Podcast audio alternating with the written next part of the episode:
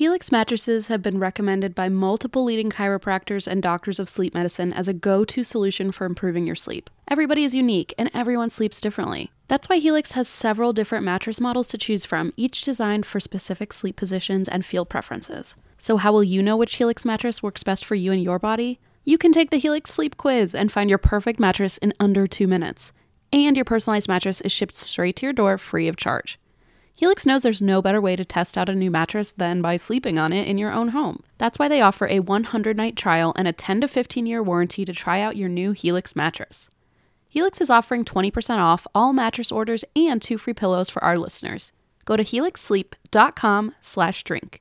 That's helixsleep.com slash drink. This is their best offer yet and it won't last long. With Helix, better sleep starts now. This episode is brought to you by Progressive, where drivers who save by switching save nearly $750 on average. Plus, auto customers qualify for an average of seven discounts. Quote now at progressive.com to see if you could save. Progressive Casualty Insurance Company and Affiliates. National average 12 month savings of $744 by new customers surveyed who saved with Progressive between June 2022 and May 2023. Potential savings will vary. Discounts not available in all states and situations. Okay,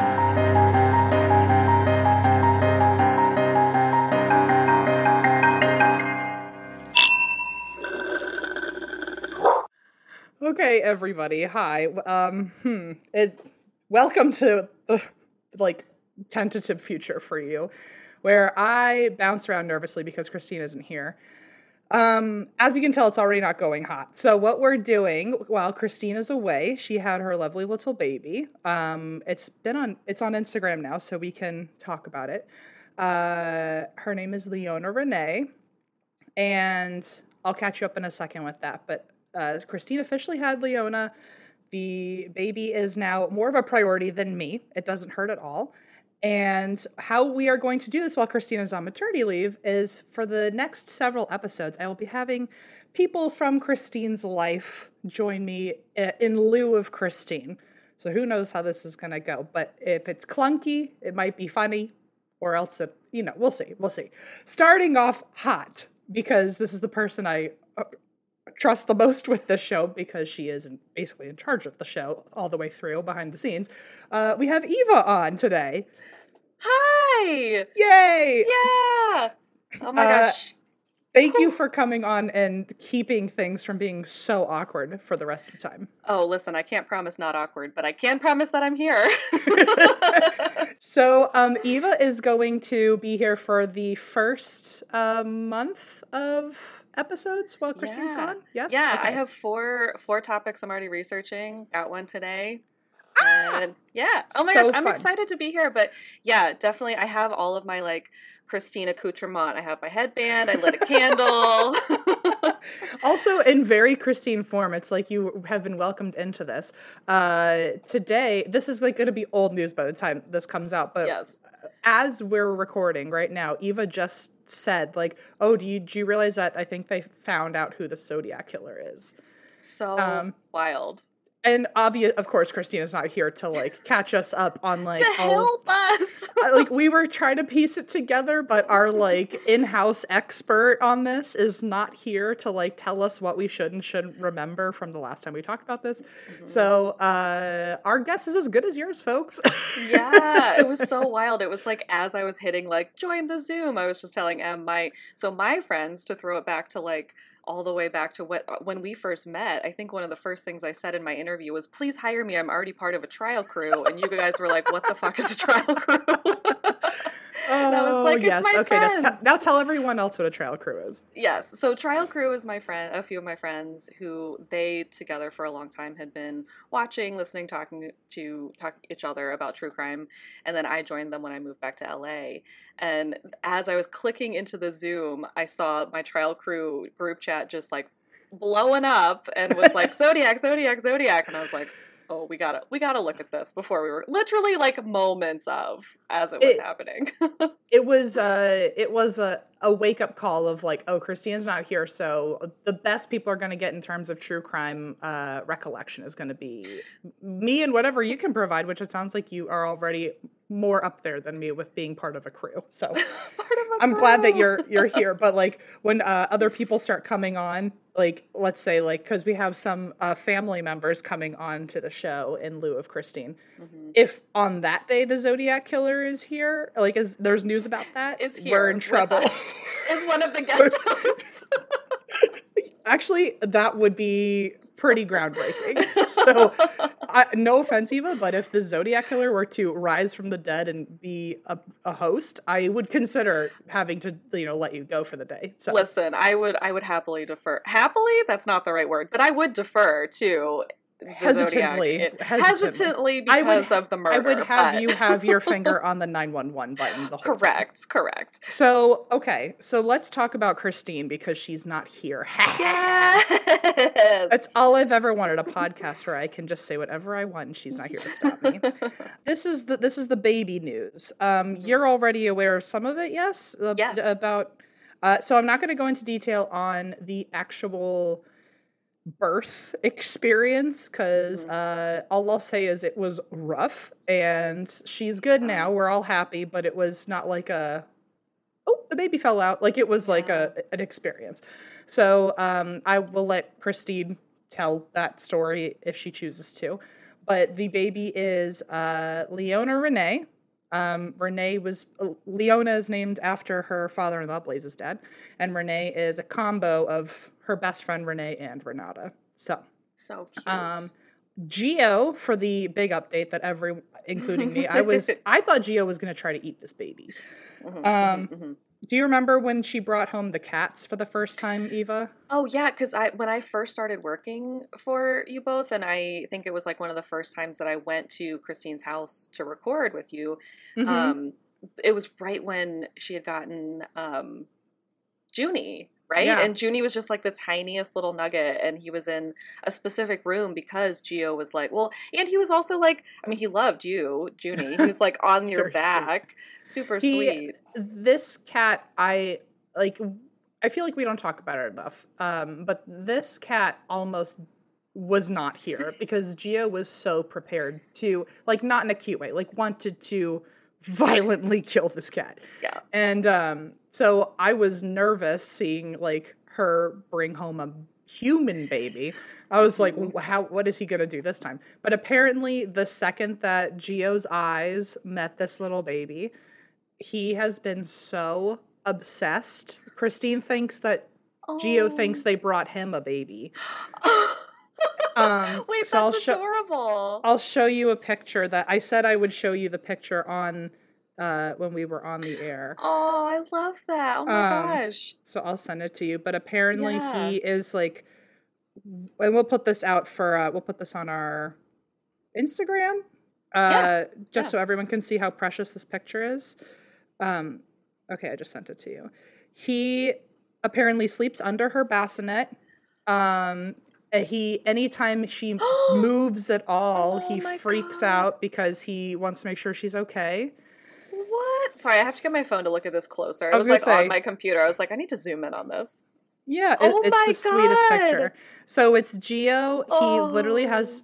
It's like a like a, right at a Lady in the Tramp or something. There's like these little paws sticking over a bassinet, and Geo looking in and just staring her down. He's obsessed with her. When I FaceTimed Christine with the baby, Geo kept licking her little feet. It was very sweet. Oh my gosh. And I don't think this dog has ever been as in love with anything than with this baby. So Oh my god, I'm like gonna cry a little bit. It's like so adorable. It was very unexpected for everybody. I think even Christine was like, "We don't know how this is going to go." But it's she's he's also part pit bull, and so I aren't they known as like the nanny dogs? They're supposed to be super protective of kids. That's what so, I thought too. Yeah, that they can be very protective. So there you have it. So anyway, that's the update on the little baby. She's also uh, not that we need to be talking about you know her body weight or anything, but fun fact, she Yeah. is uh, seven pounds eleven ounces, seven eleven. So Christine said. Christine said we hope that she's going to have free Slurpees for the rest of the time. So, If that's not a rule, it definitely should be. um, and that's all we know about the baby so far. Um, Christine said that she is currently she has not lost any sleep yet because the baby sleeps forever. But apparently, after Wow. like one or two weeks, the baby starts uh, getting a little more like it, it becomes more problematic to your sleep schedule after a week or so of the baby. So Gotcha. that's what we know. Oh my Eva. gosh, adorable. I love it so much. And I love that two of us that like don't know anything about babies are like I know let's talk about, about baby ba- stats. I know nothing about babies. Also, I like know. that baby looks so much like Christina. Blows my mind. That's like a little carbon copy of her. Oh, Um, okay, so So there's sweet. there's the baby update for everybody, and yeah. For the millionth time, Eva, I thank you so much for coming on here and like taking over Christine's position because if I had to do this by myself, I think people would realize very quickly that I'm actually not very charming because there'd be no one to like like have a cute back and forth with. It'd just be me talking and it'd be very uncomfortable for all of us. So thank you. Oh my gosh. Well, I appreciate it, but I also disagree. I think you are very charming, and I'm just happy to be here and help out in any way I Eva, can. I pay you. So like you can't just walk around and tell me I'm charming. I I know what this is about. I know. Did you know Fast Growing Trees is the biggest online nursery in the US with more than 10,000 different kinds of plants and over 2 million happy customers in the US? You can grow lemon, avocado, olive, or fig trees inside your home on top of the wide variety of houseplants available. Fast Growing Trees makes it easy to order online, and your plants are shipped directly to your door in one to two days. And along with their 30 day Alive and Thrive guarantee, they offer free plant consultation forever. I am so thrilled that we are working with Fast Growing Trees. I spent about an hour and a half on the website trying to decide what I would love to order from their products. They have so many options and you can actually filter it by zones, by growing zones to make sure, you know, it'll work in your garden. Um, they have everything from massive privacy shrubs and trees to very, very specific flowers. I actually ended up ordering a lilac shrub for my garden. I recently discovered how much I love the smell of lilac. And so I thought, you know what? Perfect chance. Why don't I get some lilac growing in my yard? I think it's going to smell beautiful.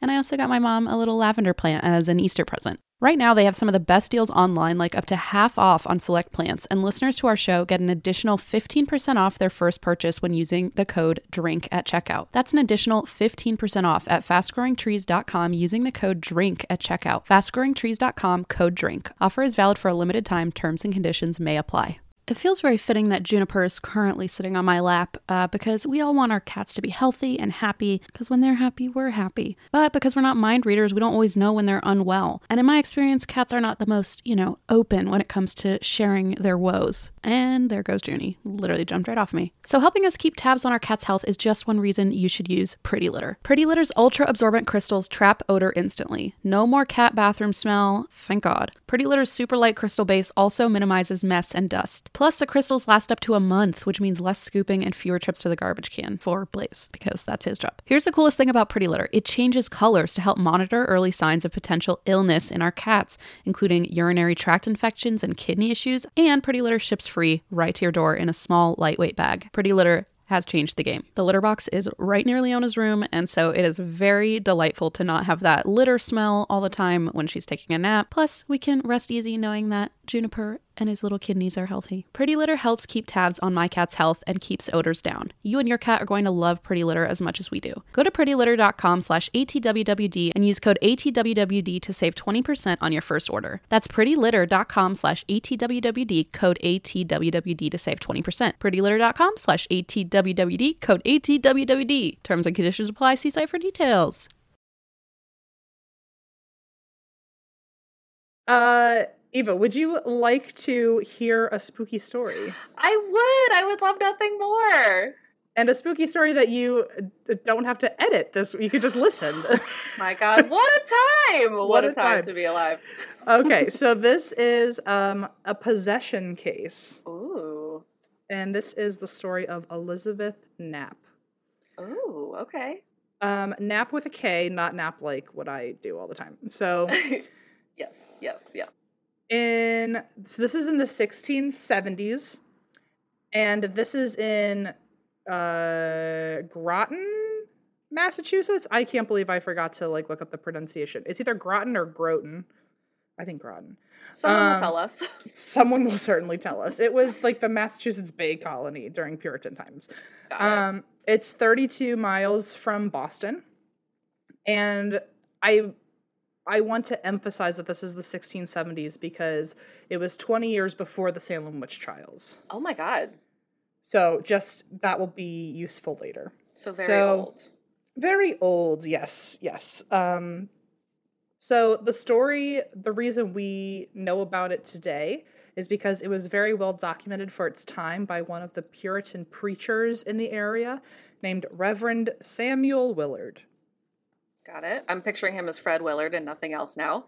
Uh, you know, it would be wrong if you didn't. um his the story that he wrote um so his account of it i think i talked about this a, a couple episodes ago but it's so weird to me how like any account from the 1600s or any like story or headline they're not trying to be flowery with a short headline they just pretty much give you a log line that's the headline and so the basically a log line for this account that he wrote was called a brief account of a strange and unusual providence of God befallen to Elizabeth Knapp of Groton, Massachusetts in the 1670s. they were like TLDR up front. We gotta get it out there.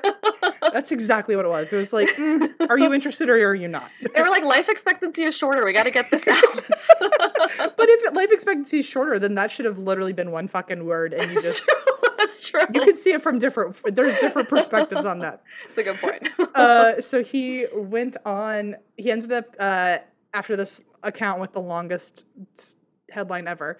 He ended up sending it to his friend, another Puritan minister, Cotton Mather. Oh, I know that name, but I forget why. Uh, same here. You'd think I would have looked that up. Isn't he? He was involved in the witch trials. I think so, right? Maybe that's why. I think that's why too. I think he. I That feels correct to me. What was he famous for? Pamphlets. One of the most. I. I we are on the same Google document because it says he's known for pamphlets. oh, and I- really? yes. I just guessed. I didn't look it up. Oh, you're a psychic. Hang on. a. That was it. Literally is like he is a Puritan minister and an author of pamphlets. okay, just knew. whatever. I mean, you, you apparently your heart knows more than I do with my own amount of knowledge. So. Uh, so we sent uh, he sent the notes over to Cotton Mather, who then later published the account a separate time, which I think is when it got really popular and people Oh. really heard about the story. Okay. Um, so the reason that Reverend Samuel slash Fred Willard was able to document this case is because the person that was possessed is one of his own servants. Ooh, twist. I know. Already. Love it. So her name is Elizabeth. She was 16 years old, and Aw, she's so uh, young. she was babe. She's a little babe. And Fred Willard slash Samuel Willard documented her case from October 30th, 1671 to January 12th, 1672. So it was only three months ish, two and a half months of uh, of note taking. Uh, and things officially, I, I'm pretty sure, started at Elizabeth Knapp's home. And I say I'm pretty sure because there were some versions of the story that made it seem like everything happened under his roof when she was working for him. But she did go home at night. Um, she didn't live there. So a few versions I saw were that she is having most of the stuff happen in her own home. And because he happened to know her since she worked for him, but he was a preacher, is why he was involved in this instead. If that Got makes it. sense. Got it. Were they like, like, did she live on his property or did they li- they lived separately? She lived with her parents, so I don't actually know Oh, the okay. the distance of like the walk between the houses, but it sounds like she had her own property. She was going home to her her own Got parents. it. Got it. He, I guess, was just writing everything down. He was like, "This could be useful one day," and uh, For a podcast. for a podcast. You know, he he was a sharp one back in the 1670s. He uh the first uh event, I guess that he wrote down was like I said October 30th, the day before Halloween. Hmm. And uh she was sitting by the fire and out of nowhere she has a quote violent fit. Um get get ready to hear that phrase a lot because that's just all over the place. So she has this violent fit she's screaming that her leg hurts and then her chest hurts and as these body parts are hurting she's grabbing them and like kind of thr thrashing around and then she grabs her own throat and she says that she's being strangled Oh, jeez. so 0 to 60 Yeah, I don't love that it feels like it's moving throughout her body too. You know, like spreading. i hadn't even thought about that yeah I don't. that hmm feels I- scary. It feels like the opposite of like you know those like like headspace like go to sleep type things where they're like imagine your body slowly falling asleep from your toes to your ankles to your find me It's on asmr.com instead of the gravity blanket starting at your toes and go, working up to your shoulders imagine it's a demonic hand strangling you from beyond. That's the spooky headspace of going to sleep. It's like can you imagine a ghost clawing your body all the way up? Okay but that's that is something i would at least listen to while i'm not trying to go to sleep just out of curiosity so oh my gosh do we get a tm in this episode a tm tm no one did take that we're gonna do it um sure tm tm if um yeah if your headspace or calm or any of those apps and you want like a complete opposite version of what you do as like a halloween special we'll narrate it so Um, so her eyes apparently also roll back into her head, and Ooh. she, I think, passes out. I think she like collapses. oh no Um, even creepier. And one of the versions I read is when she came to, she's now laughing, oh giggling, oh i don't love that and then she falls back asleep. So like she only comes to Oh. just to giggle and then and then falls back away. Oh, that's way worse. I mean, I guess it's kind of like if you have like a sleep type, No. like dr- No, no, you're right. You're right. Let's not rationalize it. It's terrifying. I, I appreciate what you're trying to do, but it's wrong. So it is incorrect. It's terror. It is pure terror. so um interesting enough uh one of the things that freaks me out the most about allison when she sleeps is that there are, are times where she will wake up out of nowhere just to like have a quick interaction and then fall back asleep but it's always the it's like it's very sweet i think. It could also be demonic i'm unsure. It feels demonic when it's happening but in hindsight it's cute. That i think she thinks it's not the middle of the night and like she like fell asleep watching a tv show or something oh, because she, like, she clearly wakes up to like try to prove to me that she's still awake. Like no one's asking for her to be awake awake. but she with not opening her eyes and checking the environment first that it like it's pitch black we're in the clear you can be asleep. She'll all of a sudden try to sound like she is not sleeping. Oh, it's very jarring because out of nowhere i'll be like lying next to her in bed and i'm just like on my phone minding my own business and all of a sudden i'll just hear hello oh, that's no. At- At first, I was like, "Oh, that's cute," because she clearly like wants to be with you and present with you so much that she's trying to be like, "Hi, I'm still here," but also to hear that in the de- the pitch black dead of night. No, thank it's you. It's the worst it's the worst she really is like it's clear that she's trying to like prove like i'm awake and it's like you just outed yourself about not being awake because no one was talking to you and there are also times where like you could continually catch her in this because she'll just go hi and i'll i'll look at her and go hi are you having a good dream right now and she goes yes i am and it's like it's like, it's like She's okay like, goodbye. it's like you painted yourself into a corner here. Everyone knows you're actually asleep. Go back to bed. Does she ever remember that in the morning? No, she does not believe me. And but it happens so rarely that it's not like I can film it and guarantee every night it's gonna happen. Right. But it's like almost like a sleepwalking, but with only her mouth, like just sleep talking. But Only her mouth sleepwalking. you know what I mean? Like it's not actually sleep talking where I get a full conversation out of her, but it's just like bursts of a conversation, and I'm just like, whoa, we were not doing that. yeah, the energy of it is very like, blah. It's very jarring when it's pitch black and you just hear hello. it's very awful. No, I would pee the bed. Yeah. yeah. So a thousand percent. So um anyway, so this girl, much like Allison, is just kind of like waking up to like laugh in your face and then go back to sleep. Mm. Um also if you are dating anyone that does that, my condolences. Uh, she might also be possessed, so get ready. Just go through your options. There are a couple different things that might be happening. Uh the next day after she like has this like convulsion and says that she's like being grabbed and stuff. Uh, the next day, she is apparently acting super weird, and p- her family's like trying to read her behavior, but they're not totally sure what's going on. She goes down to the cellar, and for some reason they hear her scream. She sprints no. upstairs and she says that she saw two men down there. Ew, no. I like that less, I think, than the laughing. Two men in Oh. a dark basement. Hmm. I, I don't know how to compare them in my head, but I hate both. I, correct, yes. They're Yeah, both correctly terrible. Hmm.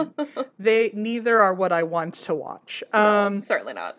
Well, so apparently the family goes down to the basement and they try to see what it was, and they see nobody there. So this is like apparently the first version of her hallucinating, or the first uh, account of her hallucinating. Oh. I saw from only one source that there was another time she hallucinated that one of these men was floating over her bed while she was sleeping. Ew, while she was laughing? I don't know. Actually, I I feel like that's not a laughing matter, but that's how you know there's a real problem if she was enjoying what was happening. you Yeah, know? yeah. If she was giggling to it. Um soon eventually these quote violent fits are like happening all the fizzucking time. She's th- thrashing around and she's screaming which uh what Reverend Willard says her screams represented quote a dark semblance of hellish torture. Ooh. So I guess she's screaming pretty awfully. Um, and they were some of the things that she was screaming allegedly like were like made no sense. Apparently she would scream out like money or she would scream Oh. out sin and like it, it was like weird words, which we'll talk about more in a little bit. But as she's like screaming about her legs, she's just like shouting out words like that. Question. Yeah. Do you think at the time she was just trying to prove that she was awake because those were words like sin? Like I feel like sin was Oh, thrown around a lot back there. She's just like, "Hi, I'm here, sin." Yeah, you talking about that? That you know what? Actually, that's a very like Allison thing of like I'm trying to prove I am here. So, Yeah. uh, hmm, Puritan culture. What were we talking about? Sin. You know, I'm here. I'm here. it's, it's like I have not left the conversation. I'm still here. Uh, during some of these fits, apparently, here's where she this differs. She was so unnaturally strong that apparently three to four people couldn't hold her down. Oh, okay. Yeah, no. Now she's more than a, a part of the conversation. She is the conversation. but don't you say that? She is part of the. You nailed it. She's she is the log line now. They're like, "Oh no, we were talking about general sin, but now we're talking about your sin." LOL. We were ta- we were talking about like our groceries, but like yeah, you, we can talk about you. So one of the Very times that selfish she- of her. it, honestly that's the sin you know um so one of the times that she was convulsing like this she seemingly was like throwing herself closer and closer to the fireplace Oh, as she was like her body was twisting it seemed like it was an intentional moving closer and closer to the fire and her parents had to like pull her away from hurting herself Ooh, okay. That's uh, yeah, taking a turn. That's awful. and uh in either during her like whatever these violent fits are or immediately after she is more frequently starting to laugh and sometimes the laugh turns into hysterics where she like can't even get off the floor Oh, jeez. Super creepy. So uh only three days later by the way that's it's really escalated very fast. Only three days later uh reverend willard hears about this and uh he i guess in one version i saw that like the dad had gone to his house and said like oh she's sick and she's not going to come in for a while. And so then he came to check on her. In a different version i saw that like he knew earlier that it was like some sort of like I don't know if it, if he thought it was a possession or I don't know what the deal is, but he found out in a different location and came to check on her. Um, I guess to see if he could like pray over her or something. Hmm. And this is where Elizabeth Knapp she tells him. By the way, remember this is her boss and also the town preacher, kind of like a, yeah. a man of authority here. So like be careful Yeah. with your words. She says for the last 3 years she has been having run-ins with the devil. Oh, okay. Three years. 3 years. Wow. And I guess he had the devil had approached her in many forms. He she had seen him as a little boy, she'd seen him as a grown man, she had seen him as a black dog with its eyes on its back. Oh, ew, on its back? Yeah. Oh no. That's like oh. hmm, I don't know how to feel. Like- if if Christine were here, she'd go, I don't love that. No, I don't either. it almost reminds me of like one of the most like like I don't I love like the Hocus Pocus and like I don't get too too scary in terms of scary movies. But one time I watched Pan's Lab Pan's Labyrinth. No, yes, Lab- the, the the one the- in the eyes, the the- hands. the hands got me like i still to this day will wake up that and twin certain scenes of twin peaks like there are certain things that just stuck It, you know the things that stick in Oh. your mind and you're like i just sometimes will see the hand eyes and i'm like i can't Pan's Labyrinth eyes also really got me. It blew my mind the first time I Oh. ever saw oh. it. Okay, so anyway, wow, we ha- really where were we? The So dog. sorry. Oh, the dog. The black dog with eyes on his back. Which, by the way, does that mean like shoulders this way or his back like up to the sun? Like where are his eyes pointing? oh yeah where the ew or like a fish that has them off to the side is that what you're saying like Yeah, like uh, I don't know. It's all bad. whew. Wow. Pff. Look, I was worried we wouldn't find tangents, and I forgot I was hanging out with the person that I like have the most tangents with. Okay. So, um, to catch everyone up, so uh, not Fred Willard, you fucked me up on this. Sam Willard, Samuel Willard, uh, he decides that he's going to visit. She says she's had a run in with the devil, and he keeps showing up in multiple forms, including that creepy dog. Apparently, the devil uh, kept coming to her over these years, offering her, quote, money, youth, ease of labor, and the ability to see the world. oh those are so like specific and yeah i mean i would want all of those i guess It's it feels like someone offering me a timeshare, like try to sell me like a slot, you know, in the Bahamas. the devil's timeshare is just The- like the, devil's timeshare. There it is. So, um, in return, if he were to give her all these things, what is expected of her for the Ooh. devil? okay She would be making a pact with him, and she would make it official, this deal, by signing in blood in a book that he showed her that apparently had other previous women's names in it. Okay So it was uh, this book that apparently other people had already made a deal. Their names were signed in blood. She too should sign and make a deal with the devil. Uh, Elizabeth Knapp said that she wouldn't make the deal with the devil, but he kept coming back, and that's why she had seen him so many times in the last couple of years because he keeps trying to convince her. It's he's like one of those door to door salesmen or something, but he it's. Can you imagine being the devil and like a woman's just like "Mm, no, and like No for three for three years you just keep like like bombarding her. It's the one that got away. I Honestly, that makes it so much more romantic. I mean, it's a little romance with the devil, but I was also thinking too. What was I just thinking? That like in terms of like, because I was waiting for like, oh yeah, and if you sign your name, what do you have to give? It is funny that like just the act of signing it is so scary. I wonder if that was like a Puritan culture thing of like Oh, even yeah. just the idea of making a deal with the devil and like possibly having something to. It's probably what I, maybe it's the thing of like you would have to give something at a later date that you don't know about, right? right. Maybe. right. But like, well, also in Puritan culture, they were like super religious, right? So I imagine if anything, Yeah. if the fact that she's even talking to the devil was like enough, she was like, "I'm out." yeah, get your So- scarlet letter. apparently yeah well apparently she felt so tempted. She never signed the contract but she did feel tempted and i guess after a while of him being around her he was starting to like lure her in. And eventually she admitted she was even coming home late from work so that her and the devil could walk around with each other at night. Oh, wait, that's romantic again. this feels a little like they're about to kiss closer, closer. are we about to kiss right now Oh my she- god, what's happening? She said that her encounters with the devil were usually more sporadic, but in the last few days, when she's been having all these violent fits, she was now seeing him in every room. So he Ooh. thinking more on like this like salesman tactic. I feel like he had a quota he needed to hit, and he's now come into the house every day. Like, hello, your car's extended warranty. Are you kidding me? He's like the higher ups are breathing down my neck. Who would de- the devil's higher up be? Hmm. She also said uh, the devil had been tempting her not only into like hanging out with him and like, you know, just becoming pals, I guess. The devil had also tempted her to kill her parents Uh, and her neighbors oh god. Okay. and the Willards' children when she was working there and drown herself in the well. oh my god, so many things. That's not ease of labor, devil.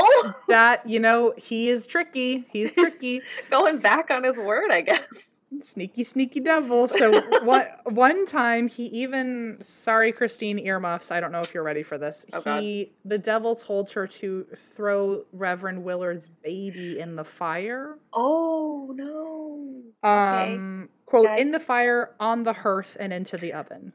Oh, levels of fire. I guess that All makes sense. sorts. The devil and hell. He's like fire. as long as there's flames, I'm happy, I guess is the devil. Yikes. Um, and then he even tried to convince her to kill the reverend in his sleep while she was there. Which, like, at what point would I don't? I guess she was a servant, so maybe he'd like go to bed and, and she would still be working. But Yeah. um, one version of him trying to get her to kill the reverend. One version even said that she was in a trance about to actually kill the reverend, but she Oh. didn't know what she was doing. And luckily, the Reverend actually hadn't gone to bed yet, so he ran into her on the stairs and woke her up. And she had a hook in her hand, Ew, a hook. ready to kill him. And she Yikes. apparently he didn't know that there was a hook in her hand. Like the devil was still with her enough that he like hid the hook when he showed up. So she Mm. later admitted, like, "Oh, I had a hook with me. You just didn't see it." Oh shit. Ooh. Um, she also said that anytime she was laughing really creepily, or um, if when she was having those like violent fits, if if people asked about them, she would kind of like neglect to answer. And she was saying that the reasons this was happening is because the dov- the devil was trying to cover up his visits. So she would just like out of nowhere start laughing just to like redirect attention to the fact that the devil had been there. Oh my god, literally trying to come back into the conversation from Yes. like something. I mean, not sleep, maybe, maybe possession. You're but onto something though, because that's Ugh. Very true. She was just like, ha ha ha. Anyway, hi, hi, hello, help me. so um, Yikes.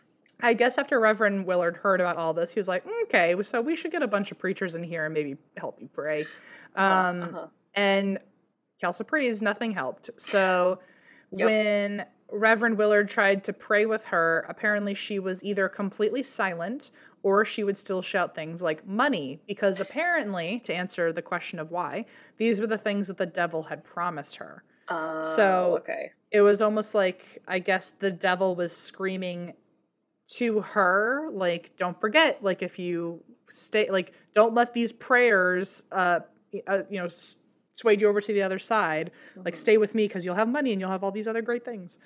Interesting. It also makes me think too that like money does like can sometimes lead to ease of labor. So maybe it was like it started with money where he was like, You'll get all these things because you won't be a servant anymore. You'll have money, you could do these things. Yeah, I. Huh.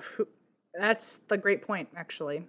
Uh, eventually, the reverend's also like, let's get a doctor in here just in case. And so, I mean, smart, yeah. so I do want to say, like, let's remember, like, what's interesting about this case before the Salem witch trials is that this is being handled kind of more scientifically and logically than the witch trials are only 20 years Mm. later where he's like okay let's get a bunch of priests in here let's get doctors in here let's take notes of everything that's going on Oh wow. it's very different than what happens only 20 years later so Yeah, that's a really good point because like wasn't a lot of this kind of thing like a reason to kill women Yeah. and people that were like if- outside the norm then during the witch trials? it was much more like blind accusation based yeah Yeah, yeah.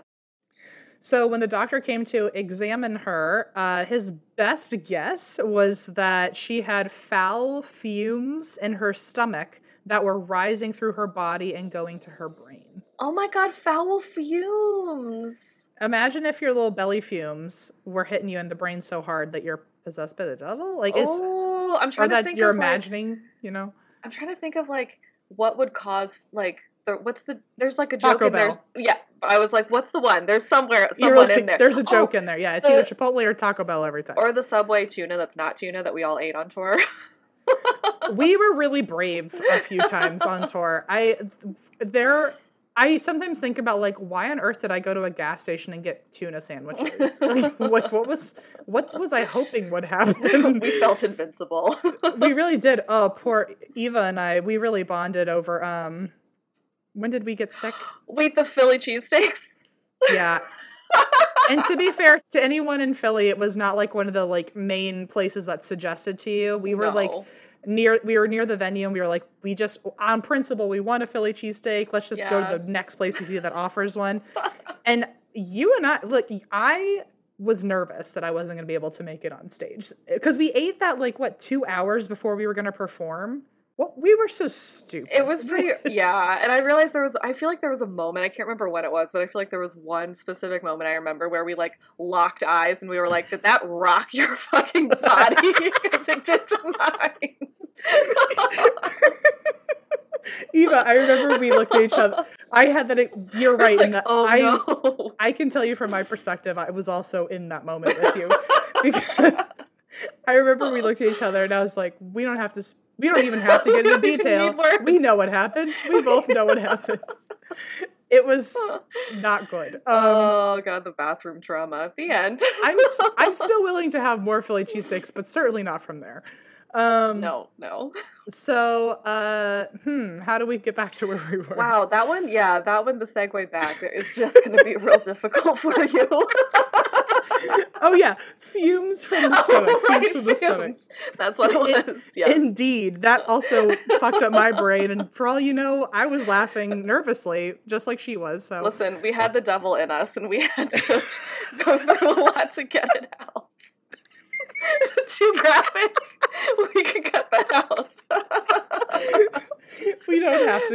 It's it's the truth. I I don't want to be ashamed of my truth. Listen. So um, so speaking, so she had fumes to her stomach. Period. That's how we could have ended this, and we just chose not to. can't relate. so um elizabeth knapp was sent home for a while which like first of all can first of all can you blame her like or can you blame the doctor? If the doctor's like Mm. my best guess is she has an upset stomach but like this is kind of wild. What's going on? Just send her home. Yeah, get out of here. Go So- lay down.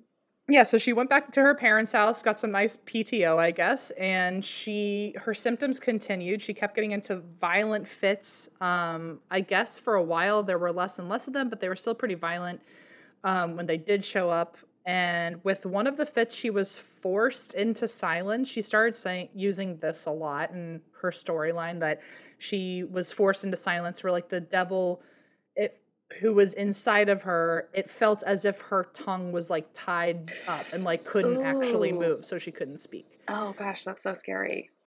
during another violent fit six people couldn't hold her down. Oh Uh, god. I think at this point the doctor was like, I don't know, man. Like, I don't know what's going on. Just, you know, good luck. Yeah. Um, and there were days where she quote barked like a dog or bleated like a calf. Bleated, I Oh. didn't know was a word.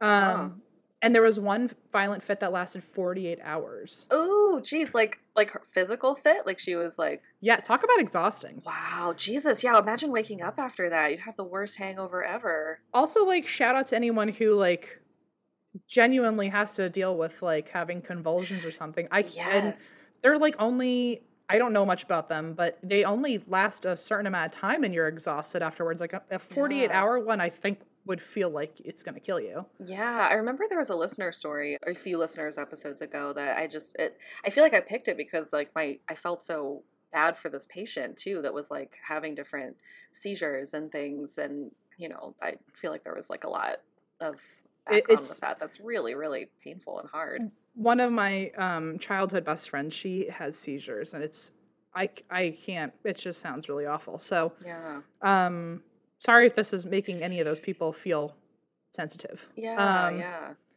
Uh, after this time, uh, Reverend Willard, after she's had some time off, and it seems like the violent fits are like dying down, Mhm. um, Reverend Willard asks Elizabeth Knapp for more information. And is like, okay, like, Mhm. are you willing to talk more about the devil? Like, give us more intel.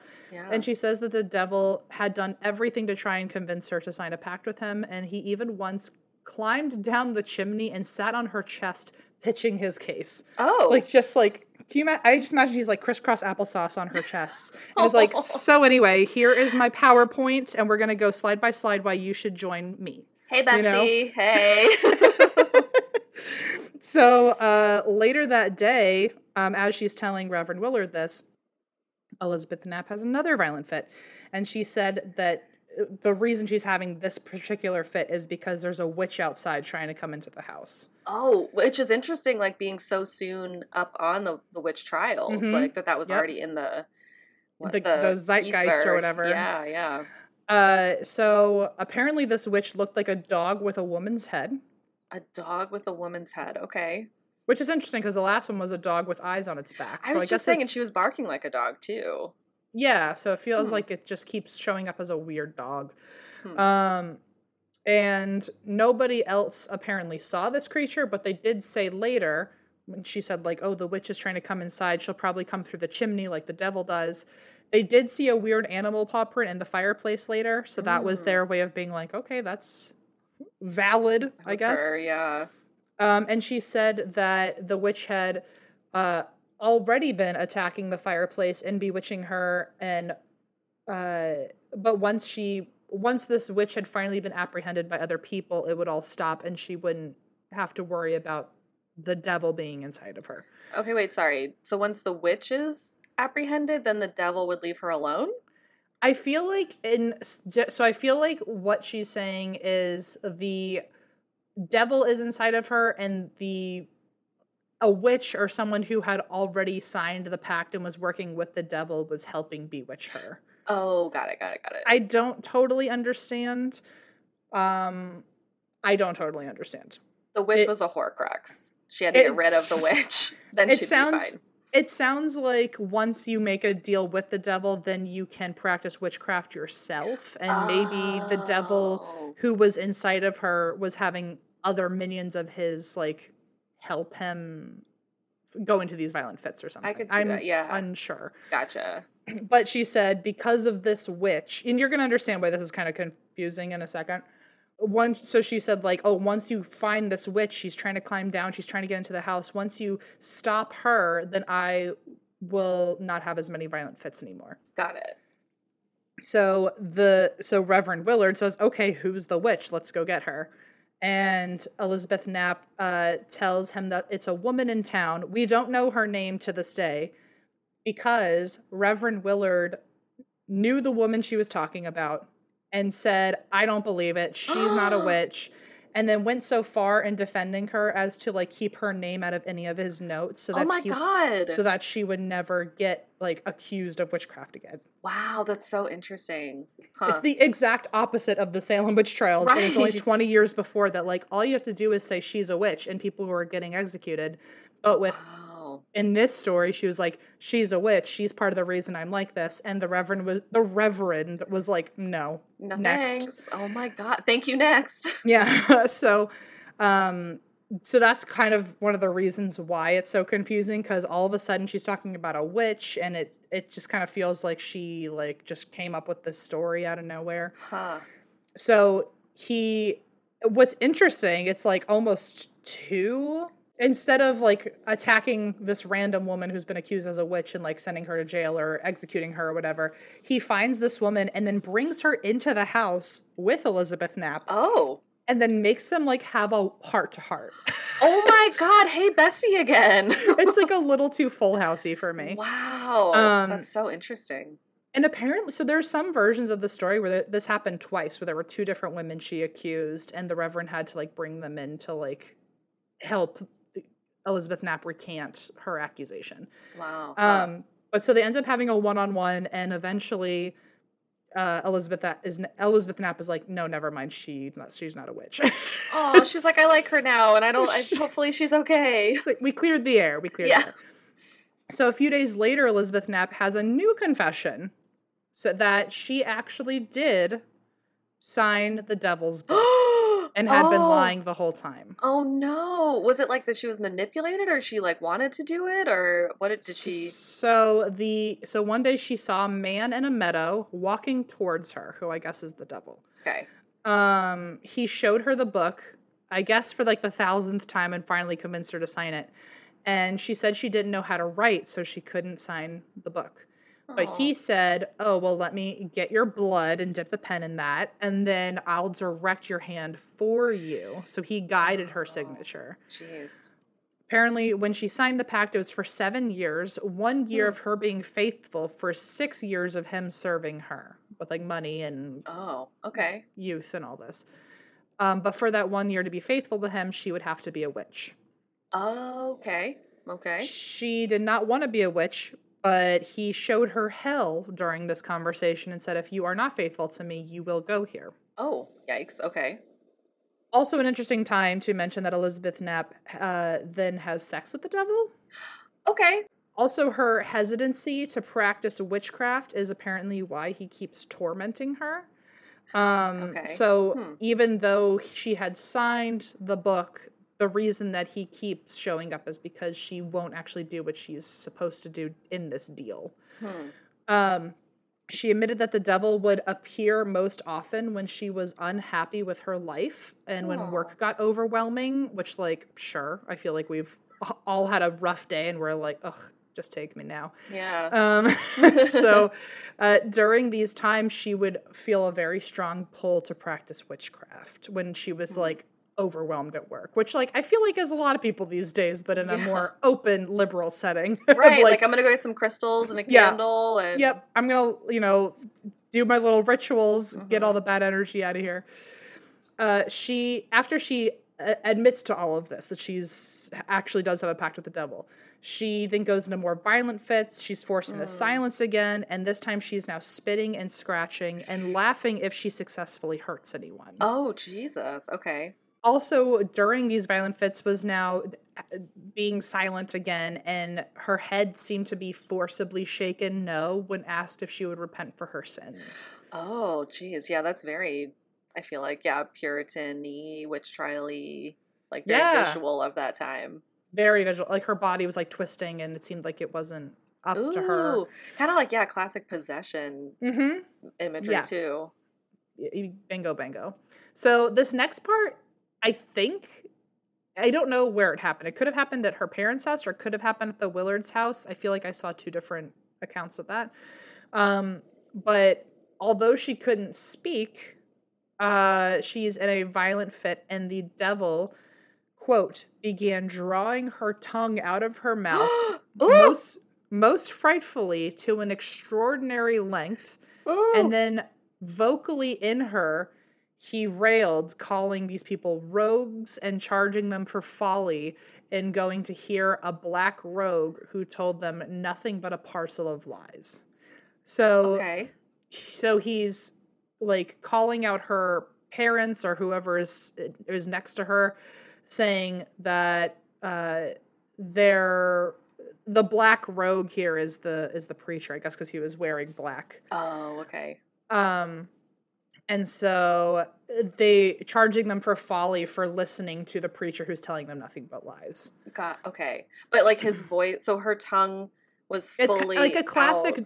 a classic demonic situation where like it's a voice coming out of her body but she's not speaking it and she's not move like her mouth isn't moving Ooh, Got it. Yeah. I think yeah her tongue was like hanging out which like also goes to prove that like she wasn't saying these things like because her yeah tongue right. would be needed right. She physically couldn't. Yeah. Right.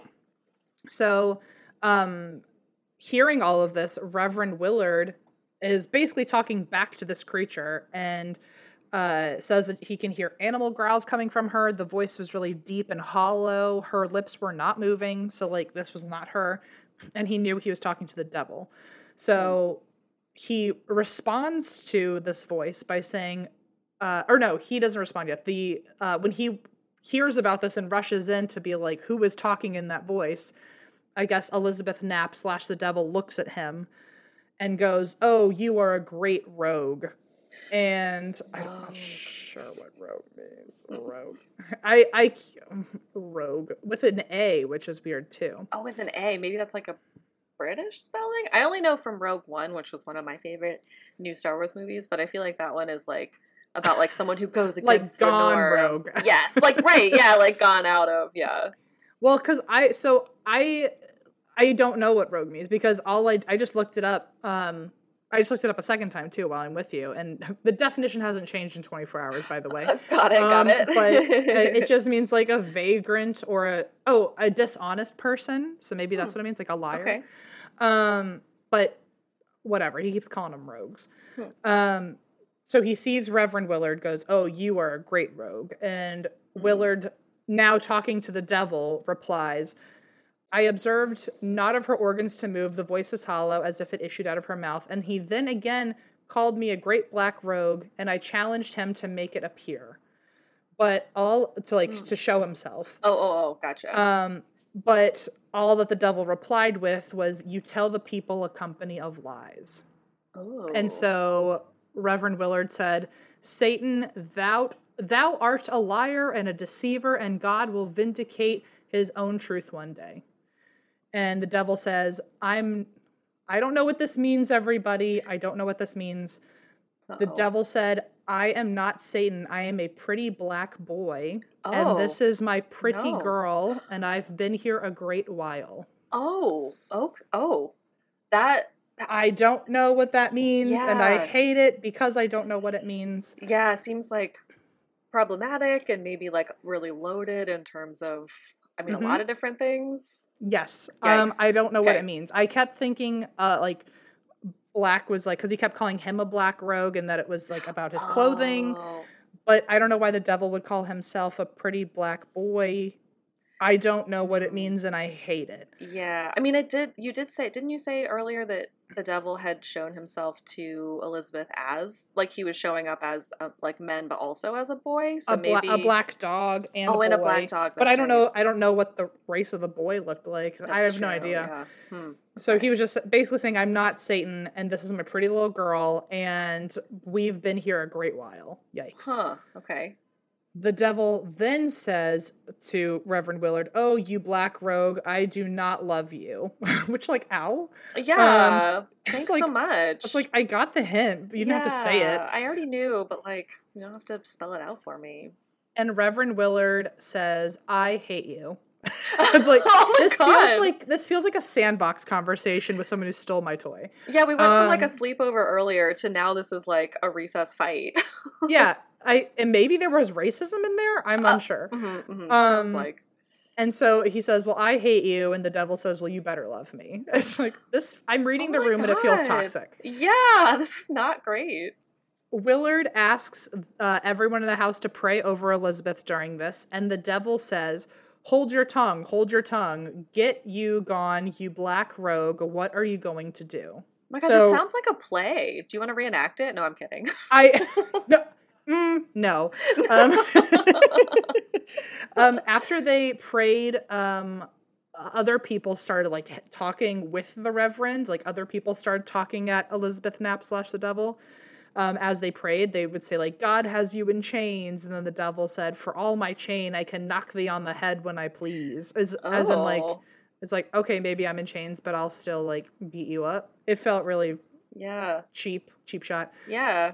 Um, and then they kept saying, God's stronger than you. He would say, I'm stronger than God. And eventually, Elizabeth Knapp, um, she, after this whole experience, we just don't really hear how it ended. I'm assuming she just kind of collapsed and they prayed over here. Hmm. Later on, she explains that the devil originally had possessed her by coming into her bed at one night when she was like getting ready for bed and just like jumped into her mouth and she'd stayed there ever since. Oh, I hate that. I feel like that's something that like you know like when you're about to fall asleep and I feel like sometimes maybe I'm about to like not have this be like, "Oh, hey, everyone does this." But I feel like sometimes like the like as you're falling asleep and some like really scary things that you might think about that come through. Mhm. I feel like sometimes I'm like did a ghost just like get jump into my mouth or like did like you know like something like, I'm like that. that, I feel like with I've had spiders. that. Oh, fair. Um, like I'm also you have cats. I would always be scared if my mouth was open that all of a sudden I just wake up with like a cat face in my mouth, you know? Oh, listen, Shadow does like to curl up like right here, and I'll wake up sometimes and he'll just like paw my little face. okay, but he's got that's claws. precious that he's petting you versus like I true. imagine my mouth would be the opening of like a glass of water, and you know how cats just kind of like completely face dive into that. I'm Mhm. afraid my mouth would have that experience with a cat, and I would just feel whiskers hitting my lips.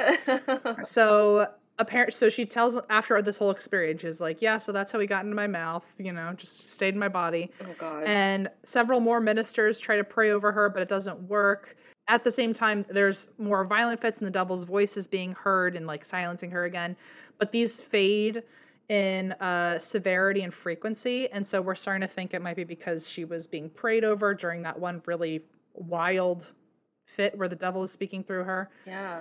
and Knapp does seem to go back into a fit um, with strangers whenever they visit, or if people try to come and pray over her. Hmm. Um, but other than that, th- the experiences kind of just fade off. They only stick around when someone new is in town. Um, which, like, okay, I get it, social anxiety. Yeah. Um, Yeah. and after this, she has like a, a bout of like not talking to anyone for a while, probably because she's processing Yeah, sure. And she later has one final confession Oh. that she lied again and she never signed a pact with the devil. Oh. Wait, so, So she never did. So she's throwing us all around. She Got like sh- originally she said she didn't, then she said she did, then sh- now she's saying she didn't. It's very confusing, but her story just keeps changing. And Huh. uh she did claim that the devil was possessing her, Okay. But she never signed a pact with him. So the you- whole guiding the hand with blood never happened. Question. Do you think maybe at the end they were like, oh shit, this was ink, not blood? Right. right. They should have just if only they had DNA forensics at the time. Yeah, yeah. It's like yeah. no, your blood is made of ink. So not um, legally binding. Right. Yeah. So uh she didn't she did claim the devil was still possessing her and was in fact controlling her speaking, but she never signed the pact. Okay. She did take back that the devil got inside of her through her mouth when she was trying to go to sleep. Okay. But one thing she did not take back and admitted to was that she still had a pull to murder the Willards family. oh, okay. Plot Yikes. twist. Yikes. Yikes. Hey, still hate you. Can you imagine if you're the Willards and you're like, what the fuck? Like, I have done so much lately for you. So, the last event in Reverend Willard's notes is another random fit that Elizabeth Knapp was in the middle of, but there was Mm. nothing that Reverend Willard could do. Which, by the way, why is he still trying at this point? Like, you just found out she still wants to murder your family, like, despite the devil being there or not. I mean, maybe not to get murdered. Okay, fair enough, fair enough. Or maybe he thought she could do it, you know. or maybe he thought that like the devil like that was actually the devil talking and it was a trick and like he didn't want to Oh. like he didn't want to quit on her That's a good point too. Yeah.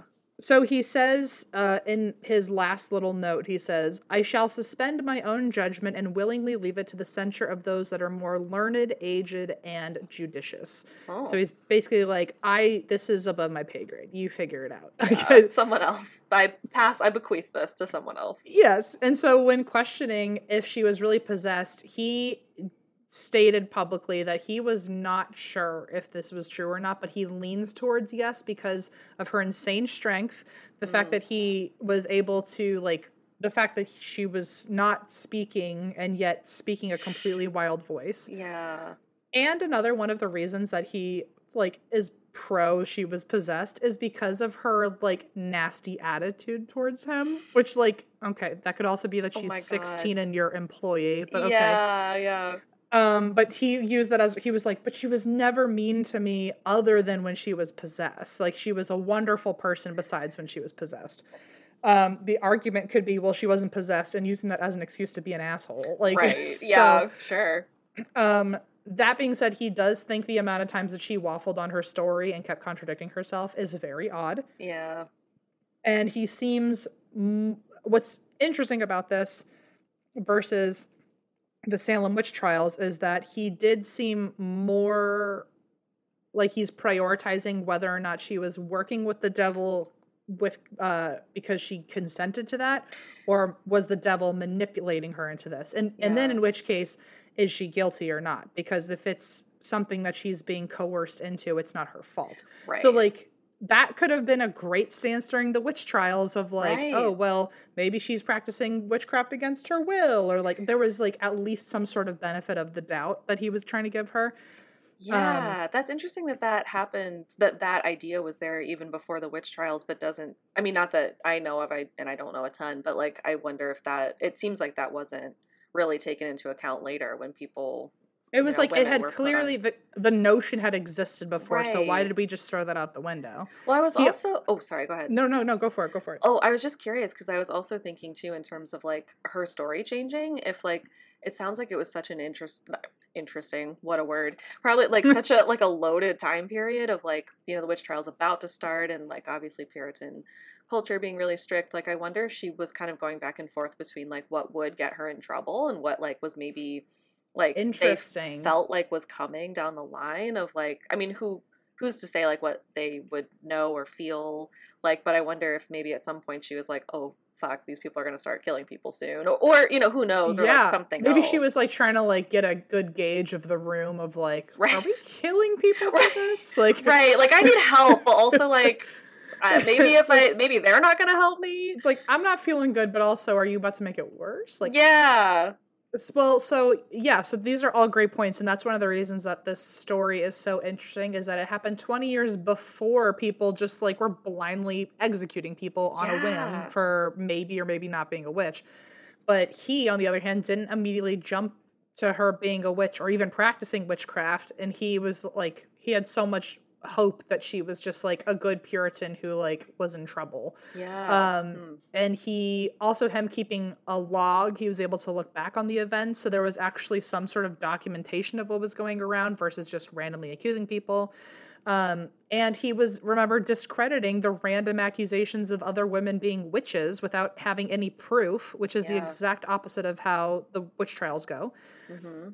and 20 years later, fun fact, uh, character development, 20 Ooh. years later during Salem during the Salem witch trials, Willard himself went on to discredit even more women of being accused of witchcraft. So he saved some lives. oh what a i mean yeah that's great i mean you don't hear like i feel like you don't hear those like kind of How often do you hear of a white that. man, let alone in the Puritan culture, who is Yeah. a reverend, saving lives? So right he he was critic or he was one of the first people to criticize the Salem witch trials and he said that the trials were not fair or legal and that quote supernatural matters shouldn't be held in a courtroom. wow Hmm. And of course, because it was the witch trials and if anyone criticized it at all, they were also accused of witchcraft. Oh, so he had to deal with that whole thing of almost dying. Like people accused him of being a witch too. They were like, "Well, clearly you're a witch since you're like not for the witch trials." Oh God.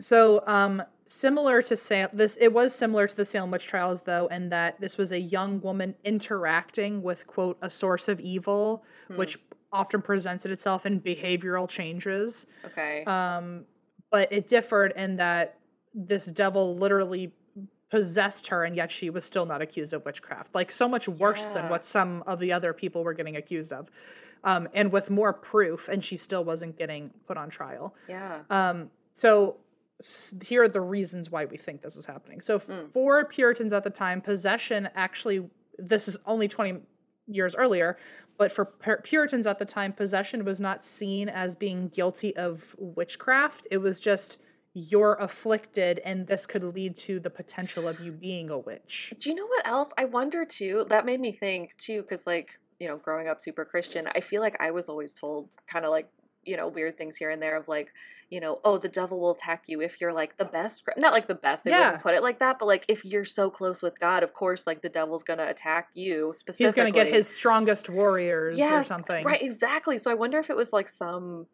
um, almost like a weird badge of honor to be You like, know look, I'm so Christian, I got possessed. Yo, I didn't keep this note in because it didn't make sense, and now you're saying that, and it makes total sense. But Cotton Mather later even said, "Yikes!" Later said that like it was flattering that the devil was so desperate to get her because that's it. sh- because she was like one of the good ones, I guess, and like if he could take her down, he could take everyone down. I mean, again, not to say that like the Christianity I grew up in is any, you know, who knows how what survived from the different versions of Christianity throughout the times, but I just remember Hmm. hearing that as a kid and like, It makes so much sense. That actually really makes a lot of sense with that quote now. Wow. Um, and so also at the time, because it wasn't considered witchcraft to be possessed, it was just like a really scary thing because you're so close to potentially being a witch. Right. It was religious leaders in the town's responsibility to help you out of your possession so you didn't become a witch. Got it. So I think that's interesting because 20 years later, the Salem witch trials, it's like if anyone was possessed, they would have just been like, oh, off you go. Like, I guess we're going to execute you. Yeah. Versus like, oh, it's my job spiritually to take you out of this so you are not, you don't become a witch. Right. It's literally what you see on like every not to out myself as like watching all of the reality TV, but you know, like in all of those like, you know, the the ones where like people are on teams or whatever, like Top Chef or whatever, it's Mhm. always the person who leads the team that gets in trouble at the end if anything goes wrong. So it's like, Mhm. you led the team. Sorry, Mhm. Cotton Mhm. Mather, you were leading the team. Yep. Yep. And uh so so we don't actually know what happened to her after this. There's confusion between two different Elizabeth Knapps who were born at this time Oh, about whether she married off to a guy named Ephraim Philbrick or a different guy named Samuel Scripture. And I guess Scripture? I know Samuel Scripture couldn't get more Christian than that. Okay. Um, and there are potential ancestors from either Elizabeth Knapp who try to determine whether or not she's the Elizabeth Knapp of these stories. So, oh, interesting. um, so I'm not sure what happened, but in either version, she gets married and has kids.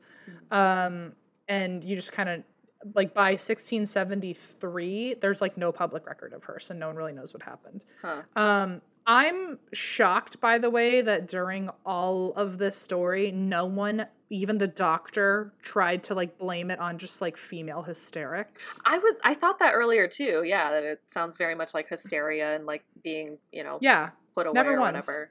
So the modern theory of what was probably going on, if there was a medical condition, because people Mhm. even today could be like she was just like, a, like attention grabby or something. Yeah. Um, the modern theory medically could have been that she had adult onset chorea, which is uh, Huntington's disease, Oh, jeez. Yeah. which is it quote causes selective deterioration of certain motor functions. It's a rare genetic disorder. The symptoms start near puberty, and she was 16, and it Oh. causes excessive irregular movements of your limbs, um, which don't which actually doesn't happen while you're sleeping so it makes sense why when she would like pass out from these convulsions nothing would be happening Oh wow. it could also be like good old fashioned epilepsy maybe and she Yeah. was but like this but then she was talking through it so that's that doesn't really make sense although i have heard of like people having seizures and like not convulsing like just kind of like standing still like i don't i don't know Oh, enough about epilepsy but that could be one of them uh, one of the theories the biggest theory of today psychologically and religiously is that the devil quote sensing her discontent or her unhappiness at her job and in her life was actually her acting out against the patriarchy which i fucking love oh yeah. So, I'm ready for because- that. Because in strict puritan times men were and also like this is not much of a surprise to anyone but the men were the well educated the well traveled the well versed they had lots of opportunity. And women basically did all of the daily labor so that their men could go travel and Right. you know bring home the bacon. But the women were doing all the work at home. So elizabeth knapp could have resented uh, the fact that men had a different place in society compared to her own which I think is really funny because basically she's saying like I'm so bored at my job I'm gonna pretend I'm possessed. Yeah, I was just Um, thinking that is kind of a fun reaction to it. That's like, well, if I can't be happy, I'm gonna like just cause this for everyone. You can't live It's your like- life either. Exactly. It's like I'm unhappy with where I have to be in the Mhm. social order. Um, so I'm gonna fuck that up for everyone. Yeah. So the apparently in theory then the devil would know she was unhappy because the story did go that, like the Oh. devil would show up most often when I was overwhelmed with work or when I was unhappy about, you know, my personal life. And all of a sudden she'd be tempted with money and things that she didn't have. Mm, And so I guess the thought process, if this was a, a whole agenda, it would have been if I'm possessed, then I won't have to do the work that I feel like I'm expected to do in society. wow.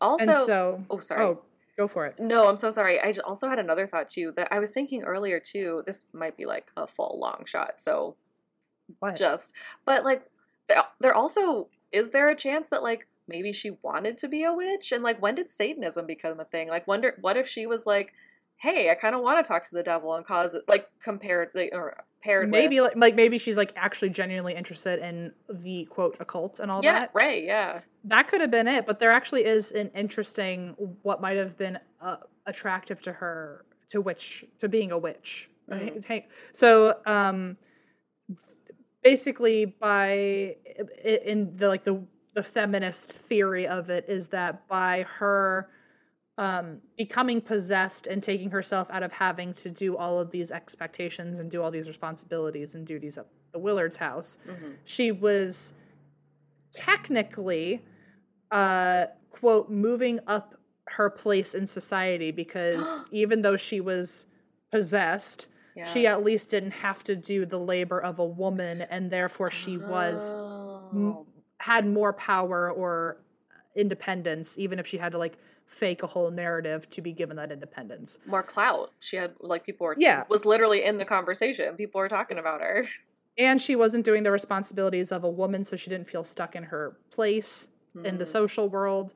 Um, plus, uh, while she was possessed and it wasn't her voice, she could say how she really felt about authority, like Reverend Willard. Oh, she could, like, interesting. Talk trash about her parents in front of everyone, like every 16 year old. Yeah. Um, and by being possessed, she could basically lean into the quote sinful behavior of a woman.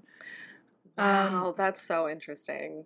So let's also like just PSA. This is a fun theory, but I also want to give a shout out that like being in like falling into like witchcraft or something does not make you like interested in murdering people. Because let's Oh, remember yes. That she about did part. say like she did still have a temptation to murder the entire family and harm herself and That's her right. That's right. So- I forgot. Yeah.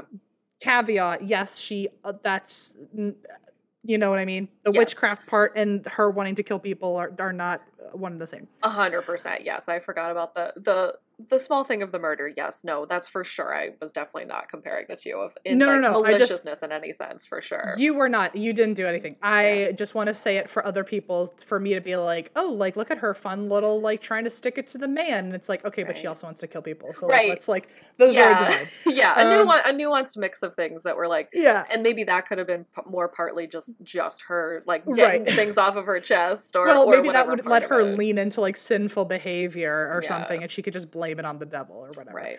Um, and it's also like a weird, ironic victim blaming situation because if she had to do all this because she hated her like stance or her status as a woman, Mhm. if it was like if she a lot of the preachers at the time basically said like oh well if you were just content with how your life is you wouldn't have gotten possessed like so Oh, it got God. really victim blamey very fast but i'll end on this quote from RootsWeb um that talking about like her this like kind of like feminist theory of why she would have leaned into becoming a witch or being possessed or whatever Mhm.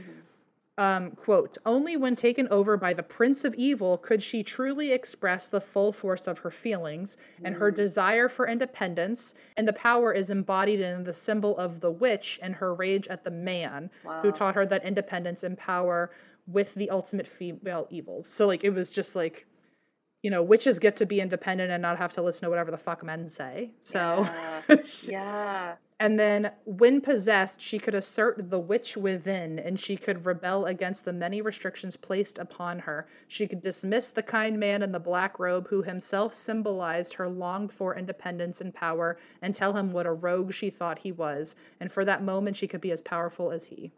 Wow, that's so interesting. Oh my gosh, what a what a combo of like it's so it's almost like it's hard and frustrating not to know exactly what she was thinking, but like those are such interesting like through lines of and you know what I was thinking earlier about the tongue, the imagery of like the tongue and someone like speaking out of her body. That Yeah. actually when I was growing up, my mom used to always say, and I have actually had dreams like this too. I have like a minor little tooth phobia because I, I think because I would have dreams where like my teeth would just fall out of my mouth or like would be like oh, all in my mouth. And my mom, when I was growing up, would be like, you know, I actually had those dreams too, just of like, you know, something being stuck. I think she said gum, Mm. but something being stuck in her mouth and just being pulled out and pulled out. And her dad, who's a psych, who was at the time um, a psychiatrist, said that. I mean, for a lot of other, he's anyway.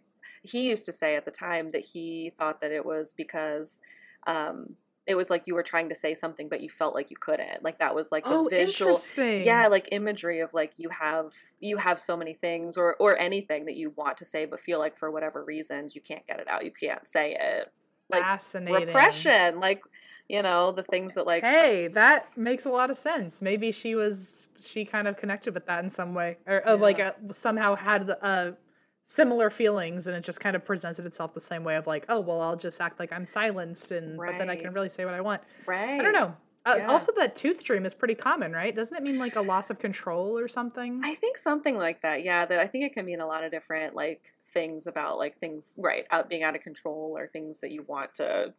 I don't know. yeah, or your roots being shaken up, like if you if you're like, um, like if you're like about to move or something, like maybe things that like should usually be in place and are your comfort zone are like falling apart. Oh, that's true because it's like rooted things not being. Hey, I ooh, teeth just stay where they are. anyway, I like to fall on on the side of like she was just like giving a big old fuck you to the patriarchy. love But- that. And the the other weird irony of that is that like 20 years later, like wow, men really did a number on women. Like Yes. Oh my God. not you're not for the last time by the way, but like holy shit, like the what should have the way that they handled her case when like she had like arguably much more evidence which like it wasn't even that much of evidence like she like Mhm. had convulsions that probably really need to be fucking looked at or she was way dramatic and she was mm-hmm. rude like that was like that was fucking it like and, and they were like she's possessed and they still didn't fucking do anything about it right. and so for all these other women 20 years later to be like oh she's a witch it, and then they just kill her like are you fucking kidding me Oh, So- so, it's so sad, but I mean, it's so empowering to think that, and then so sad to like have that be like in the shadow in the distance. That's really awful. yeah But Yeah. glad she was okay, and glad like, yeah, that. My gosh, Whew. whatever the com- combination of those things are, just I know. Oh, what an interesting case! Oh my gosh.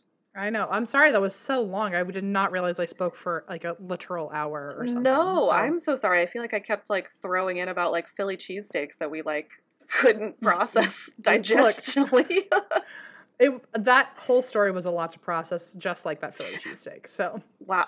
Okay, that is a gold. That was a gold star on the more metaphor. transition. Yeah, transition wise. Yes. Thank you. Thank you.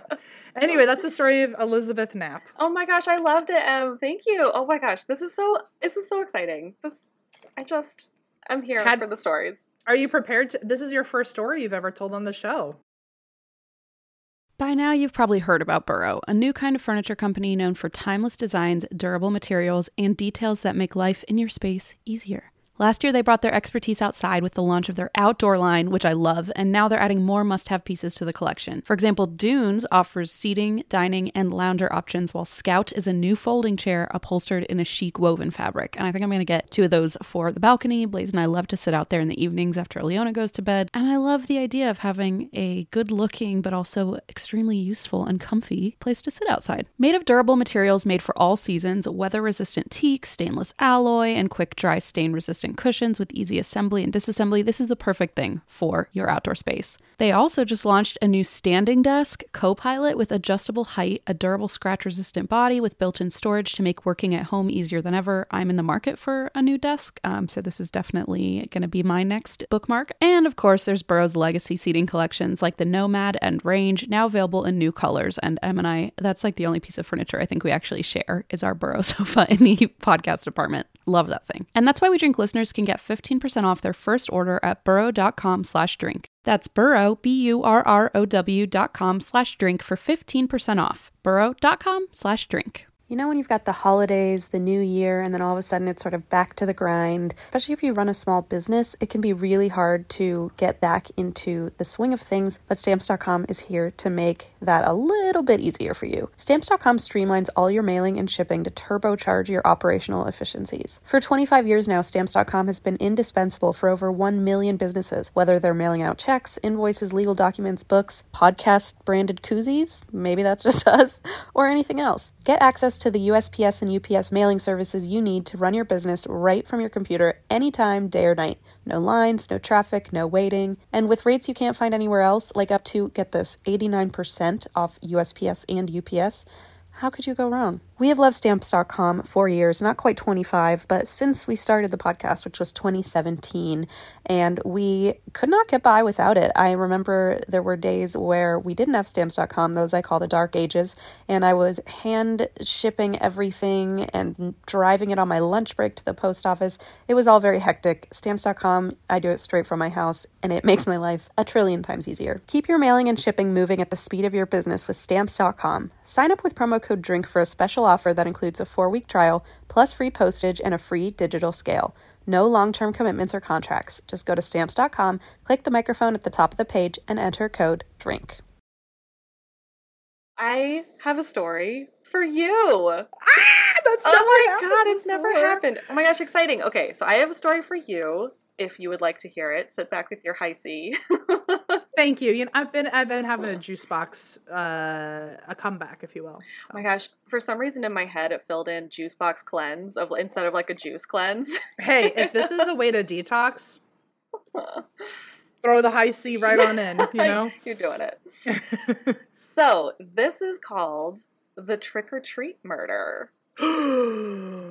Eva. Yes. And it's also it keeps with the spooky times because it was just Halloween a while I ago. know. I figured, you know, with great guest hosting power comes great responsibility, and I thought I would just come in and extend Halloween.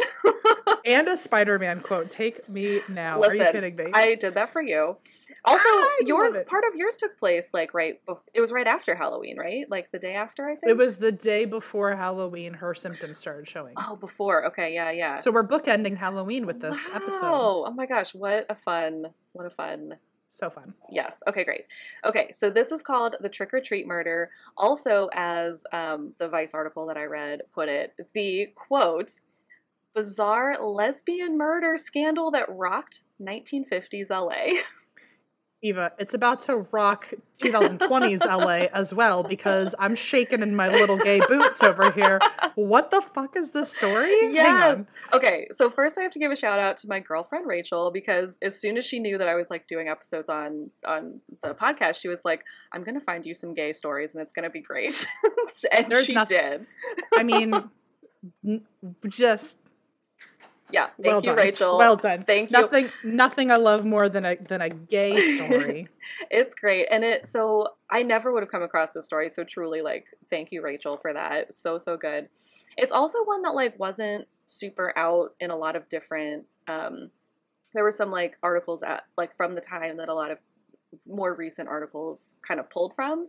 Mhm. And then there was one, so of my trial crew friends, one of them, Caitlin, who I think you've met, um, loves this YouTuber Bailey Sarian. So she Bailey Sarian, um, this like oh, she, the makeup makeup Yes. makeup girl. yeah, Okay. she does makeup. Also, if if if she hears this, sorry, I just called you makeup girl, but that is how I I know you immediately is like, oh, the makeup true crime. yeah, she's makeup. She does her makeup while uh, like a makeup tutorial, basically. That's like usually fun. Like this one was like Halloween themed, so she was like in a costume by the end. Um, but she told this story, um, and I feel like she told it a little bit more, basically because it has queer through lines from like queer relationships. Um, it's it, it, I'll get into it, but it definitely has some like vague points because at the time, obviously, it was like scandalous to like, even mention that in newspapers. and Sure, so- like the story is about a lesbian. it- literally they wouldn't even print the word lesbian like that's not they They wouldn't just even they, they were roommates. Eva. they were abnormal which is the term that they kept using which is wildly problematic Oh So- no, Eva, we're both pretty abnormal then. If that's the case, we're so abnormal oh. Uh-oh. So, first let me yeah, let me shout out my sources real quick because there were a bunch of articles. One the I think it was the Daily News article that Rachel found initially. Then I uh, read the LA Times blog. Um, there was another blog called Deranged LA Crimes. Ooh. Vintage Woman magazine had an article on it, and then Vice had an article as well um, as Bailey Gotcha. Sarian that I just watched. So Gotcha. Cool. those are my sources. Um, so, other than a title that sounds like like when I first heard it, I was like the trick or treat murders, and I typed in the trick or treat murders instead of the people's names, and immediately got a bunch of cozy mystery novels, which also Ah. feels very fitting. I was like, oh, okay, this is an actual murder. So Oh yeah, okay. We do yeah, yeah, let's dial it down. It is a Yeah, murder. yeah, mm, yeah. Okay. um, I know I feel like I keep going, like it keeps being like I literally have in my notes a couple places, but this is a murder. I forgot. Like let let's Yeah. It's like at first the title of like oh it involving trick or treat and it's like oh could it get better and then you said lesbian and then I was like oh my god and I totally lost my place. Okay, this is a murder. Yes, this is we a- are we're in the true crime we're back. We're back here. Okay. So, yes. To set the scene, it's 11 p.m. on Halloween night in 1957 Okay. in Sun Valley, California, which is very close to us. Yeah. That's where I that's where ISS is. Oh my God, fun fact. Wow, I didn't Fun know fact. that. Well, so because it was 1957, I did look up, and it was Halloween. I tried to look up like what would the costumes have been, like maybe the favorite movies or favorite TV shows, but I didn't really get a ton from like. So the favorite movie at, that year was Bridge Over the River Kwai, which is a World War II movie, Mm. and then the favorite TV show was Gunsmoke, which was a western, so like maybe cowboys Huh. costumes type, but like I couldn't really get much from that. Um, but I did look up and save this for a few bullet points down the line. Um, Batman was around. So, Oh, fun. And Batman is still one of the top five costumes of today. oh my gosh, such staying power. Yeah. Such staying power. Yes, absolutely. That's what Batman's here for. So yeah, apparently the first Batman comic, I think, if I looked this up right, came out in 1939. So definitely would have been on the table. Oh. Yeah, Batman was definitely a costume that people had. Yes. So lock that away for literally like three bullet points from now. Okay, perfect. Okay, so to set the scene further, two women are sitting in a car together by themselves, watching mm-hmm. one single house in a neighborhood, like the Sun Valley neighborhood. So, what they're sitting there, the lights go off in the bedroom of this house they're watching. And this one woman, the driver, Joan, and I'm just going to call her Joan. Her last name is R A B E L. Bailey Sarian, I think, mm-hmm. pronounced it like Rabel, but it's Okay. kind of unclear. There, there's so little Sure. information. It's like we don't know how to pronounce it. Um, so Joan is the driver, and she says as soon as the lights go out in the bedroom, in the car, like she's in the car, and she says to her partner sitting there in the car, Mhm. "All right, go do it." So oh shit! I was about to say, why were they just randomly watching this house? Okay, I'm Yeah. seeing what's happening now. something is afoot. So, Mhm. The person in the driver's seat, uh, or the passenger seat, sorry, um, not Joan, this person who will remain mysterious for the moment, Mhm. gets out of the car. She is dressed in jeans, a khaki jacket, red gloves. A lot of sources said heavy makeup, but I think that goes with this next thing, which is a domino mask. They called it a domino mask, but a lot of other sources said that was um, a Rob, like a, the mask that Robin from Batman and Robin wore. Oh, okay. And I think the heavy makeup, one source kind of implied that it was that she had like blacked out her eyes inside the mask. You know how sometimes it's Uh-huh. like like Batman movies, you have the mask and then like the insides where you can still see some like little bits of like eye. I think maybe that's what they were implying, but I wasn't fully sure. Gotcha. Okay. Um, so she's wearing just kind of like a, a disguise, but then the the mask to really disguise herself. And she's clutching a paper bag that's supposed to imply that she was trick or treating. Okay. I see. Yeah. So she gets out of the car, she goes up to the house, rings the doorbell, and when local businessman Peter Fabiano answers, she shoots him point blank, just Oh. below the heart, Oh. with like, she's like, her hands are kind of trembling, but she hits him right below the heart, and he dies on the way to the hospital. Wow. Yeah. Wow. Okay. Yeah. So our mysterious woman runs back to the car where Joan speeds them away, but not before Joan kisses her and says, Thank you. Oh shit. Yeah. Ooh. Okay. Yeah. Okay. Yeah. So, guesses so far. Yes. Was this man an ex-lover? of either of the two women in the car? Yeah. No. Oh, okay. Because it sounded like maybe it was like an ex that needed to like be quote taken care of. He is in some. I'll I'll get to it, but he is in some ways an ex, but Oh. also not. Kind of like there's so many twists in the story, and it's actually kind of Okay. interesting because so many different sources started. Like the story is so. There are a lot of twists, and like I feel like each article I read, and like Bailey Sarian too, they all started it in different places because you can. There's so many different plot twists that you can be like, and then this happened, kind of. That's so fun and also so overwhelming. I would Yeah. not know where to start. So yeah, no, I was like Halloween costume. I think I'm gonna start on Halloween, so hopefully this pans out as like, fair enough. twisty as it, giving it the credit that it Yeah, yeah. Um, okay, so uh, telling her thank you, they drive away. Um, so Peter Fabiano would pretty quickly die from the gunshot wound. Some sources said on the way to the hospital. I think I said on the way to the hospital. I think most said on the way to the hospital, but others said um, shortly after arriving. He he basically never woke up from um, this gunshot wound. Um, going back to the women in the car, they burned their clothes, returned the car they had borrowed, Oh, from a friend and walked in opposite directions back to their homes. And Joan's parting words were, Forget you ever knew me. oh shit! I know. that is that on its own is a twist because you would think I'm only going, like, if you're going to kill, I would only kill for someone that's like by ride or die, and now it's see ya. Like Yeah. You're like parting ways. Yeah. that feels like it was not worth the effort. Okay. that Yeah. And that Hmm. it's Joan who's the one who is like orchestrating it but not doing it. Like there's so many Right. different like levels of like what's happening here. Hmm. So, in an homage to your both of your jokes about like record scratching, we're gonna do a record scratch and be like, "How did we get here?" Yes, that sounds great. I would like the the reverse music. The yeah, yeah, you yeah, know? Yeah. We're gonna reverse and we're gonna go back and be like, "Hi, who is Joan?" So, that that was my first question and my second and third. So perfect. We'll hit them all. Knock them out. Um, so Joan is kind of mysterious herself. Not a ton is known about her, but um, she claimed to be from Philadelphia.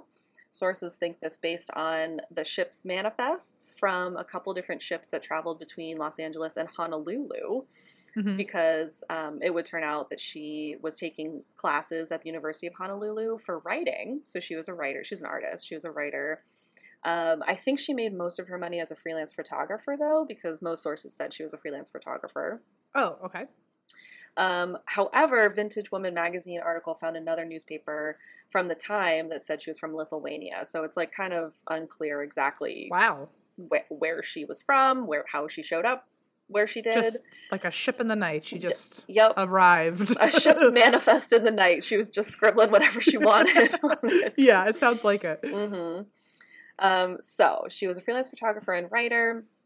Took some classes at the um, University of Honolulu in the late 1940s. Um, she also, at the time of the murder, was an ex hair salon employee and known to date women. So the L word that none of the papers would print at the time. Oh, it's currently her only redeeming quality. I So- know.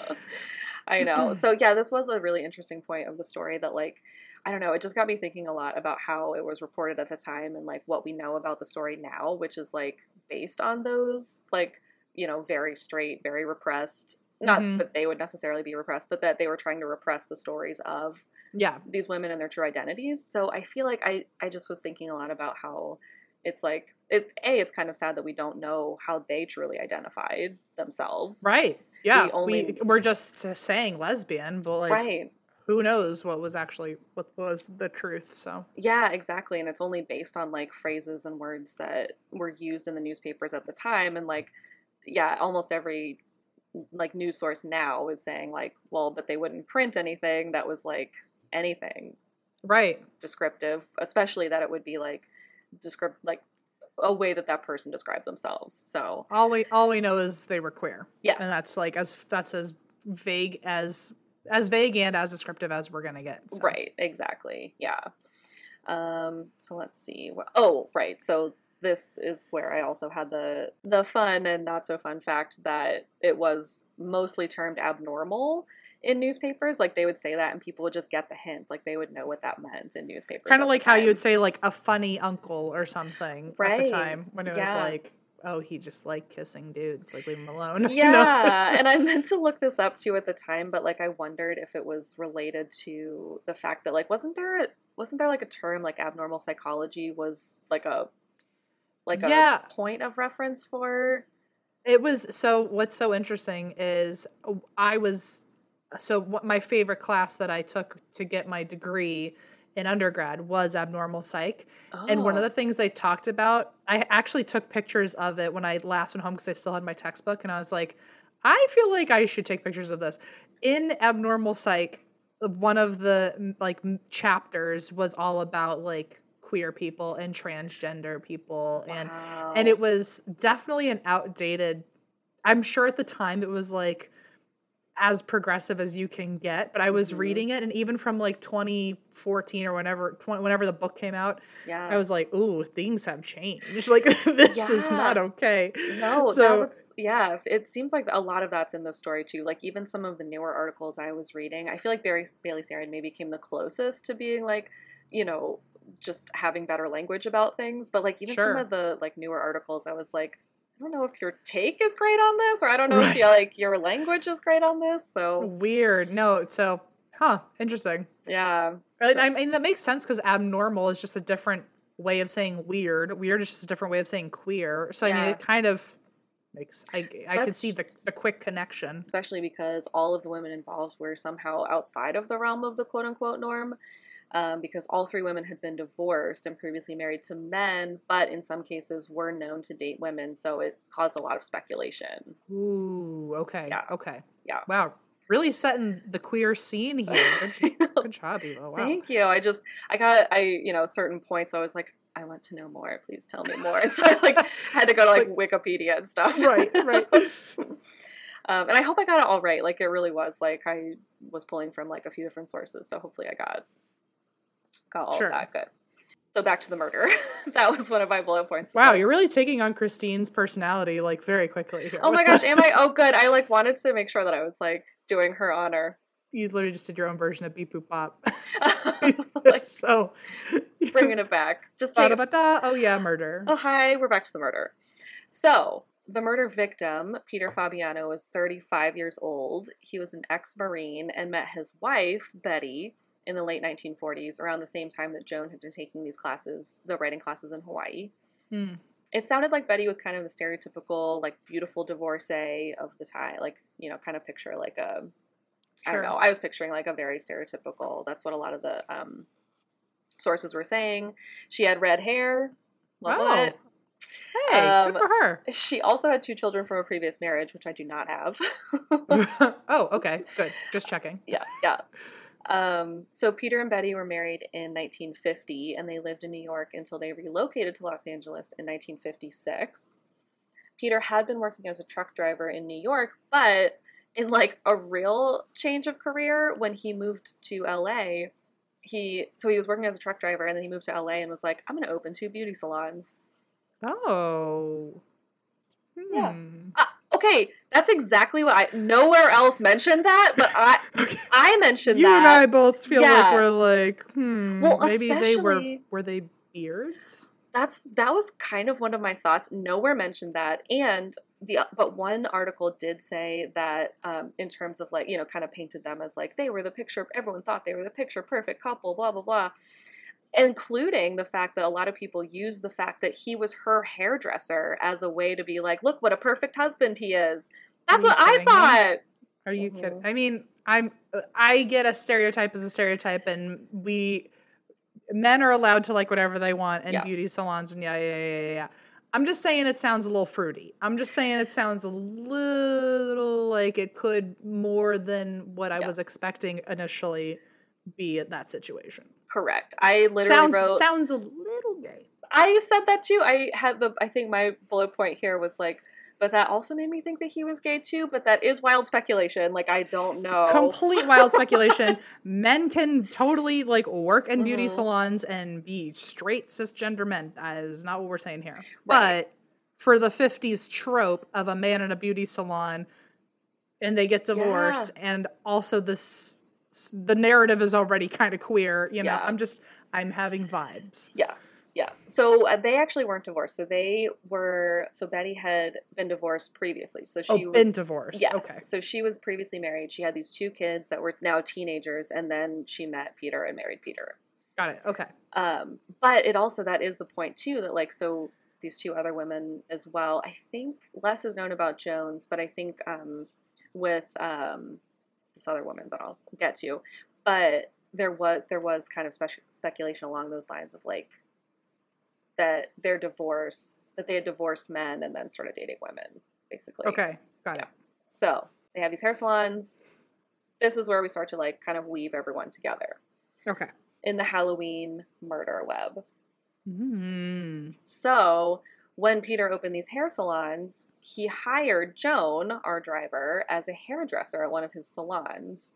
Different sources say different things. They say she was a hairdresser. They say she might have been, since she was a writer and a freelance photographer, they think that she could have been doing like publicity for them. But most of them, I think, said that she was a, a hairdresser there as well. And Okay. so she became close with the couple, especially Betty, who would come in to the hair salons. Gotcha. Sorry. Who is the person that's getting close with Betty? Sorry, Joan, the driver. Joan. Okay. Okay. Yeah, Cool. of the Joan the, driver. Yeah. Joan the driver. Yeah, yeah. Okay, so at this point, Betty and Peter start having trouble in their marriage. They're still together, Ah. but it's, and again, this is another place that's like super unclear and just speculation. We don't know if it's because of Joan and like Joan and Betty getting close. It Hmm. is highly speculated that they were, that Betty and Joan were together at some point. Interesting. Okay. either before or after we don't fully know but it could have been you know just other issues and the timing worked out in a different way basically betty and peter started having trouble in their marriage and when betty decided that she wanted to try just a trial separation with peter she moved in with joan Oh. Okay. Yeah. so it's at that Okay. point yeah that's the point It's that like, is it, is it, is it homophobic to assume like that they're?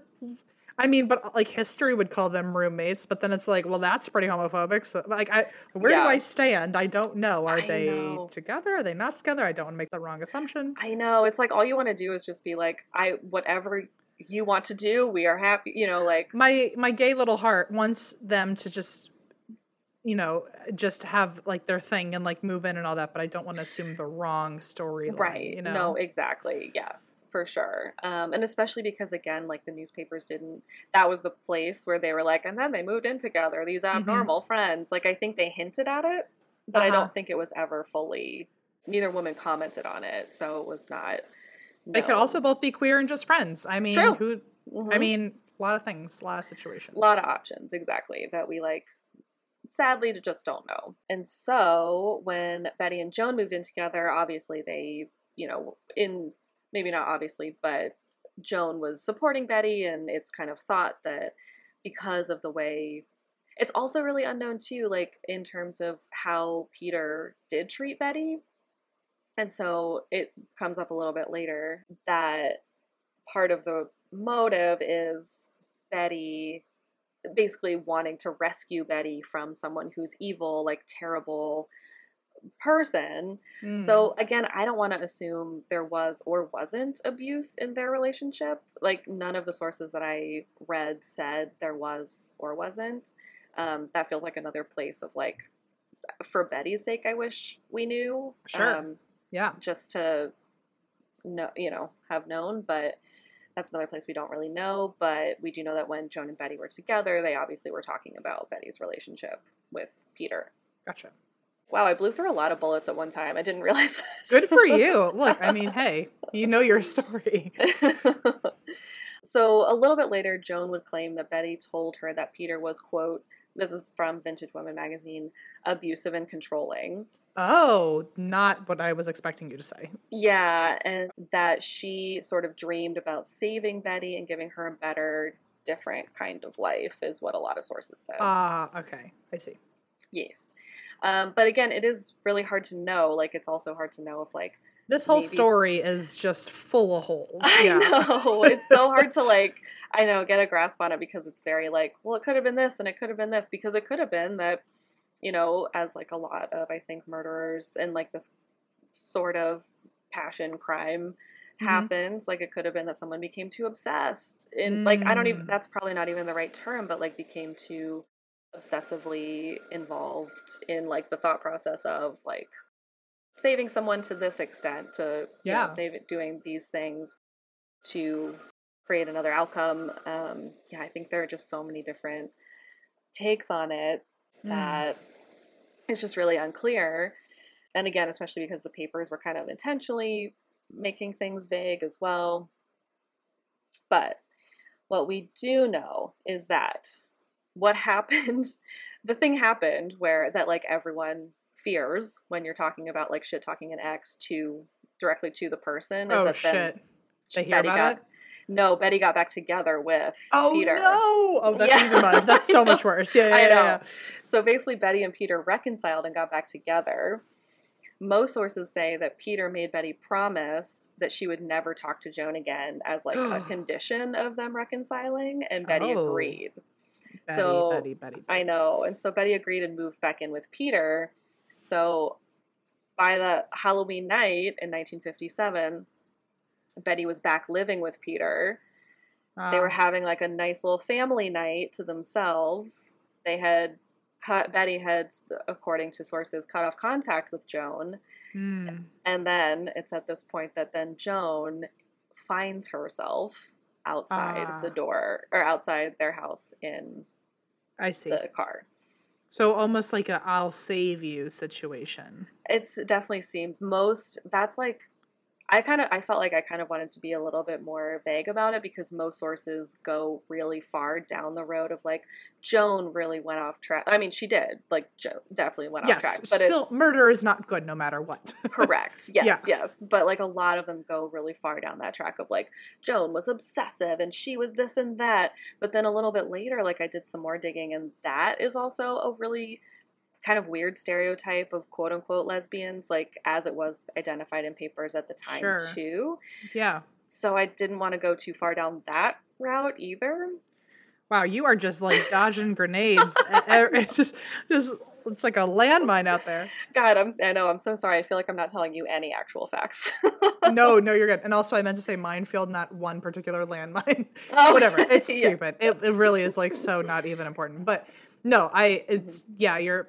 This is a a story I want so much information on, and we'll just never get. So I know, and it's so sad because I really do like. I mean, the story itself is so like you want to do justice to, especially you know queer women who were probably repressed, probably definitely repressed at the and this is the and this is the best information that the press was Mhm. willing to cover about them, and it's like not cute. Like it's yeah, we do get some us like some small quotes from them later that I found, but yeah, there's really nothing. And like Joan never heard anything from Joan, so Mm. Um, yeah. So back to the Halloween night of 1957, from the Fabianos' perspective, in their Mhm. house, they're having like a nice little family night.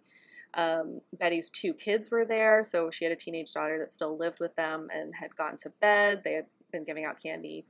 Um, so Susan, the daughter, had gone to bed. Um, their son was um, in some form of the military, and so he had just left to go back to a base in San Diego that he was Mhm. driving back to. And so it was at that point that Betty and Peter had gone to bed and were, you know, Got it. in their bedroom, turned off the light, and that's when they heard the doorbell ring. Yes. Yep. Yep. Yep. Okay. Yeah. So, from Betty's point of view, she was still in bed. Peter got up to answer the door. Um, she heard, Betty heard from the bedroom um, the knock. Peter opening the door and asking, "Isn't it a little late for this?" Like, Oh, like trick or treating. Exactly. Yeah. And then a voice that a lot of different sources said sounded purposefully disguised. That this person did actually answer and just said no right Oh. before shooting him. Oh shit. Yeah. So Betty ran downstairs to find her husband on the ground and the culprits already driving away, as we talked about. Uh huh. Some sources said that Betty's daughter, Susan, called the police, while others say that Betty ran to a neighbor who worked for the LAPD, Oh. which was convenient. Yeah. But either way, the cops were on the scene really quickly. Um, initially, the police had a really hard time figuring out a motive because when they looked into Peter Fabiano, they were like, everyone likes him. Like he's so nice to everyone. He's like pillar of the community, like Sure. businessman, um, kind of upstanding guy. They did find one small bookmaking, quote unquote, charge from his time in the military, since he was an ex-marine, and that Okay. was, um, I think, uh, like a bookie type, like gambling, Oh, okay. small small charge, but it wasn't enough to connect him to any local organized crime, Gotcha. Okay. Yes. which is what they were looking at because of the sure. It's, it's like it looks like a hit and run or like Yeah. a yeah right, yeah, exactly. So that was their first thought. or like, a who did drive by. That's what it's called. Yeah, yeah. You know, I'm in the mob, so you know, You obviously the I know what I'm talking about. I mean, especially from Tea Time Tuesday, everyone you know all the gra- the terms from the the grandpas Yo. and grandmas who were in. I Yeah. don't know anything about the mob, but certainly everyone who listens to the show's grandparents Yeah. do. So I oh don't Oh know what it is. By the way, shout out to Tea Time Tuesday if you don't follow me on Instagram and Patreon. Go with, you'll know what I'm talking about if you Ugh. do that. Truly, go do it. It's like such a good, just like release. Like I feel like it's so. It's a lot so- of people really bare their soul in those in those comments. So Oh my god, the the affairs and the like sneaky things people are doing too. I mean, I really do love to hear that drama. I not to say like I am so detached I'm unaware that it's like very fucked up information. But Yeah. if people are consenting to sharing that information with me, I consent to hear it, you know. Yeah. so post it anonymously. anyway. anyway, I do like the ones that were my favorite, and in in uh, in keeping with the story are the ones that are like, I kissed a girl for the first time and it was great, or like, Yo, you know, so many of you. Actually, speaking of queer, uh, I don't know if representation is the right word, but Yeah. queer opportunity. So let's take it. Um, this is a PSA to every single person, uh, just in case, whether or not you have written into Tea Time Tuesday. so many of you think that you are alone in questioning yourself, regardless of your age. And I only post a few of Tea Time Tuesday, but like, there's hundreds of you. Like, hundreds of you all are questioning your sexuality, whether you're like 16 or in your 40s.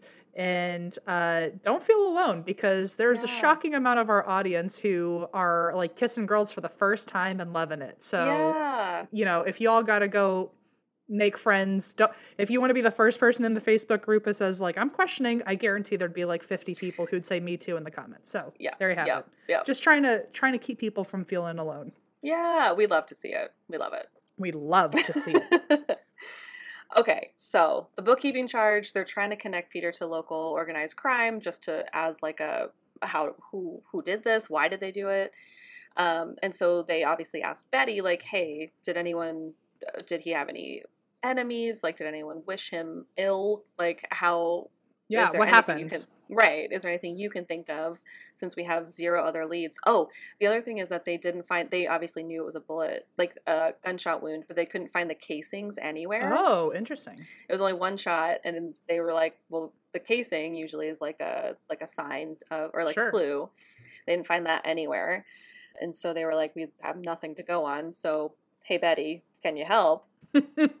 And Betty initially is like, no, like there's nothing I can think of. But she does eventually end up giving them Joan's name. Oh, Betty, Betty, Betty, Betty. Betty. Yeah, because she's like, well, I guess I did talk about how, you know, it's unclear. Obviously, you know, it's still unclear what they did say, but I guess it was going to come out eventually if she was like, "Oh, I recently left him and was staying at this other Mhm. person's house." Like, I mean, so yeah.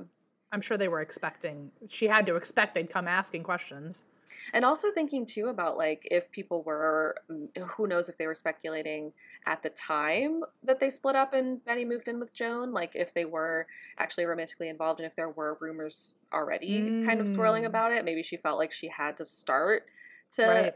admit something because it was going to be found out. Someone else was going to say it. Right. Who knows? So she did end up mentioning Joan. And so the police did, they brought Joan in, they questioned her, but they actually released her because they couldn't find anything that led her to them, including the fact that she was like, Well, I was home alone. Like everyone saw my car in my driveway. So I was Yeah. home. That's the most you can do. And people did corroborate and say, like, yeah, we saw her car in her driveway.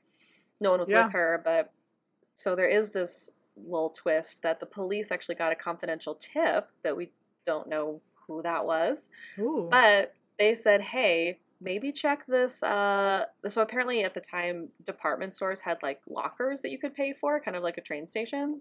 Huh. Yeah, which I had no idea. But apparently there was a department store in downtown that had these like pay lockers, and so the confidential tip was like, "Hey, maybe go check those those lockers." Oh shit.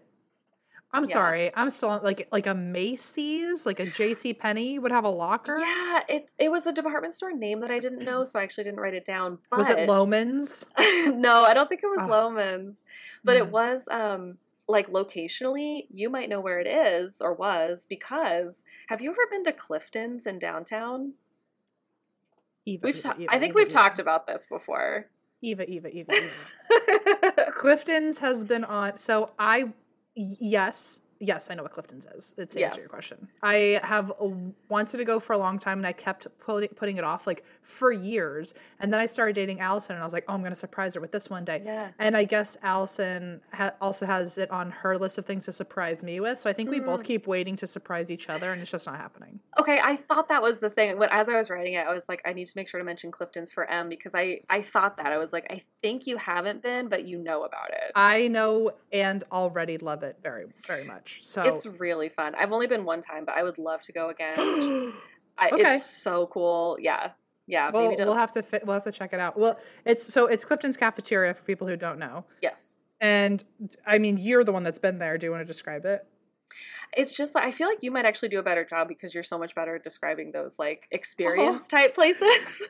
Stop it. Okay, let me let me um Clifton's cafeteria. So the what I remember of it is that it's a it's a pay what you can afford a situation. Um I don't know if it's still like that, but it was like a pay what you can and that way other people who couldn't eat or couldn't pay could still come in and, and, and eat for free, which was really nice.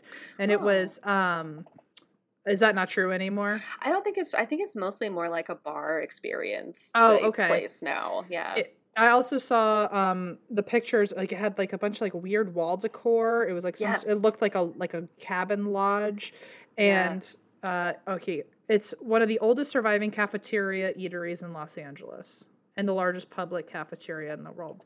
And I I know there was something about this like pay as you go. Maybe that was temporary or maybe they do it like once a year or something. yeah. Um, but yeah, it's supposed to be really cool. It's supposed to be like this super tall, like brownstone looking factory building, and it looks like is there's like a tree in the middle of the restaurant. Yeah, it's like so. It's, It's, like so wild. It's so cool. It's like you walk in and there are like staircases immediately. You can go like you already you walk in and you have to like choose. Oh, also there's like a bakery pretty immediately. There's like a little pastry place that you can like get pastries and then like you walk up the stairs and there's like yeah, there's like a tree that goes uh, it's like 3 stories almost, something like that. There's a Where do I sign? Oh that goes god! up through the whole thing. There are all these different rooms that like yeah, there's like the there's like a bar at the end of like the where the tree is. It's like a little like um Oh forest God. kind of theme. Yeah, I'm I'm Google yeah. imaging it now. It's very forest themed. It's like it's like an adult rainforest cafe where like there's yeah. no animatronics, but there's a lot of like clear notions to you are in the woods. yes. But then it also has like so there are rooms that are kind of offshoots from the the main so like you walk around and there's like the tree here and then they're like almost like at like not like alleyways but like hallways that like overlook like there's like a dance floor on the bottom and That's then there so fun. it's so fun but then there are like rooms that offshoot too so there's one room that like had they had the when i was there one time shout out to my other trial crew friend ellen who is going to get a huge shout out next time because she like basically did my notes for me and i Oh, love her so much um, but El, I think it was for Ellen's birthday. I went a couple years ago. It's like the only time I've been. But I think we were in one of the offshoot rooms that had like, I want to say it was like so themed, like time period wise. So like you walk out of the forest and then you're into like, like I don't know the actual time period, but it was like 19 like 30s, 40s, something like around What this the time hell? probably. There was like a full band playing there too, like in costume of the time. Okay, Eva, I would like to. I would. I'm. I'm stating it now. Let's do this Yeah. for like, um, for like Christmas this year. We'll do like a yeah. Like some sort of. I say Christmas so Allison has some time to actually try to take me first. But it, Allison, if you're listening, if we haven't gone yet, uh, you've had ample time. I've had ample time, so it's gonna have to be a Christmas thing for me and Eva. I this and and also Allison, you're invited. Um, this is But this is so cool. And apparently really there's neat. there's a whole section called Cabinet of Curiosities. Oh, Is that true? I feel like I didn't even see that part. There's honestly like you, I. That's why I was like, I need to go back because you don't see everything. Like it's just one of those places that has like so many Jeez. things. Okay, Yeah. well, okay. Anyway, wow, what a Yeah. tangent, but we're for sure going. Oh, Okay. we're for sure going. Yes, yes. Um, okay, so that was where the department store was. Was apparently right across the street from the famed Clifton's, which was apparently Uh-huh. right opened that long ago. Like so, so. right. It's been open since like the thir- 30s or something, or what was it? Clifton's Cafeteria opened since. Sorry, this is not No, important to the story at all. 1931. Wow, thirty-one. That's so wild. Those It opened like Great Depression era and is like still hanging out. Okay. Yeah, still. Sm- I mean, hopefully, we hope. Knock on wood. I think it. I think Rachel said it just reopened after COVID, so I think it's yes. back. Okay, good. Yes. Good, good. Um, okay, so in the department store across from the famed Clifton's, Mhm. there was a locker, a pay locker, and in that locker they found a gun, and the police were able to link it to the murder of Peter Fabiano. Wow. So they were like, okay, we obviously need to find out who bought this fucking locker because right. Yeah. wow, is this a Yeah. clue? And Mhm. like that that's a literal smoking gun. And Uh, also yes, like it could only either be Joan or the shooter at this point. yes, Is my right. thought. Right, Like like, unless who the, like a third there? person who didn't come with Mhm. them knew about this. Or did like Betty know that her husband was gonna get shot? I don't know. I don't know. Uh, you know what? Just put a pin in that because let's talk about that later. You are onto something, my friend. Um, ah, okay. for now, we're at the smoking locker. Of course. yes. So they were able to link the purchase of this pay locker to 43 year old Goldine Pizer. Who the fuck is this? Okay. I know. I literally wrote into my notes. It's like the only like quote unquote joke I wrote into the actual notes. I was like, this is a name I would like to hear from on Ouija board, sending that into the universe. it's not even a joke. Just ma- okay, like- manifesting into a Ouija board sounds really dangerous. Um, but let's do it anyway. Goldine. I didn't even know it was pronounced Goldine until I watched Bailey Sarian and was like, oh, Goldine. Interesting, Goldine. I f- isn't Goldine a Pokemon? I don't know. Keep going. it might be. okay, so it was linked to 43 year old Goldine, um, who turns out to be the passenger and the shooter of Aha. said. Who sounds like she was Joan's girlfriend? No, with the giving her a little kiss and saying "Never talk to me again." I mean, again, super unclear and super speculated on. We'll get to that too. Okay. So, um, yeah, literally was just about to read the non-joke that I wrote in here, Ouija board joke. Um, let's see. Well she, thank you. I appreciate the inserted ad- jokes in advance in case like I wasn't nailing it on the show. no, no, it was for me. I was like, I gotta bring my A game. I gotta try hard. Okay, so aside from all of that, she was actually pretty shy. She was a medical secretary and she worked for a local children's hospital, most sources say. She was divorced from her husband, a naval hospital pharmacist, and she was also known to date women after Mhm. her divorce. Okay. She also lived only about a mile away from Joan. She lived in Hollywood, and Joan. Li- oh no, wait, sorry. Joan lived in Hollywood, and Goldine lived just a mile down the road, down I'm assuming Sunset because it says the Sunset Strip area. Okay. Sure.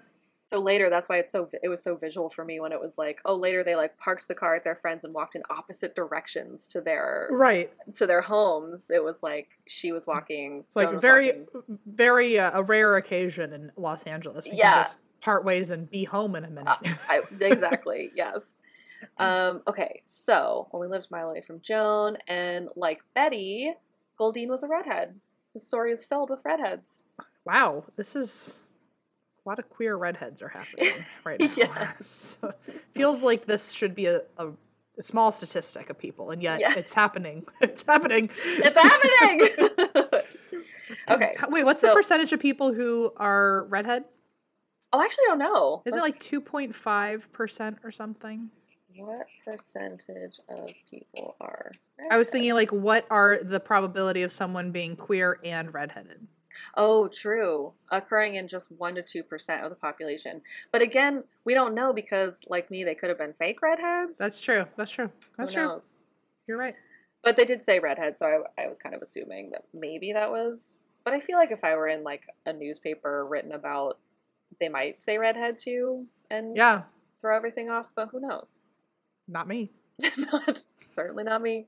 So after Betty moved back in with Peter, Joan had met. Actually, it's kind of that's also kind of unclear when Joan, Joan and Goldine met. Some sources said they met after Betty moved back in with um, Peter, which is why I wrote it that way. But then I watched Bailey Sarian, and I think she mentioned that they had known each other for two years, but like prior to.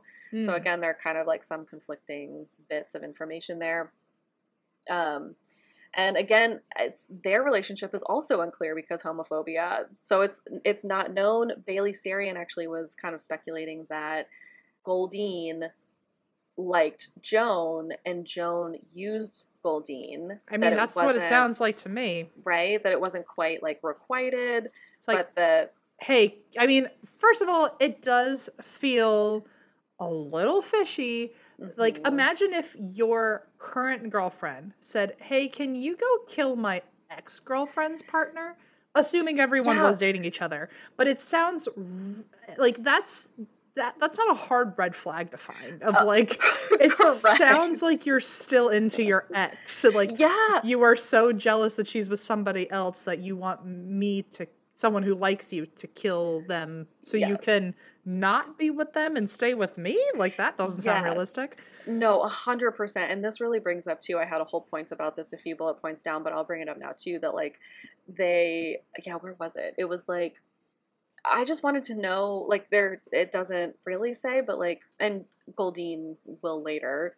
A little spoiler will lean into the fact of like Joan manipulated me, but like doesn't go into the details. And she was trying to blame it on like i got swindled into this or something Yes, Yeah. exactly, and like doesn't want to admit to anything, especially in court, right? sure yeah Um, but yeah, that was my thought too of like, was it was it did it veer into brainwashing? Did it veer into kind of like, you know, those I meant to look up the term too, Christine would know it.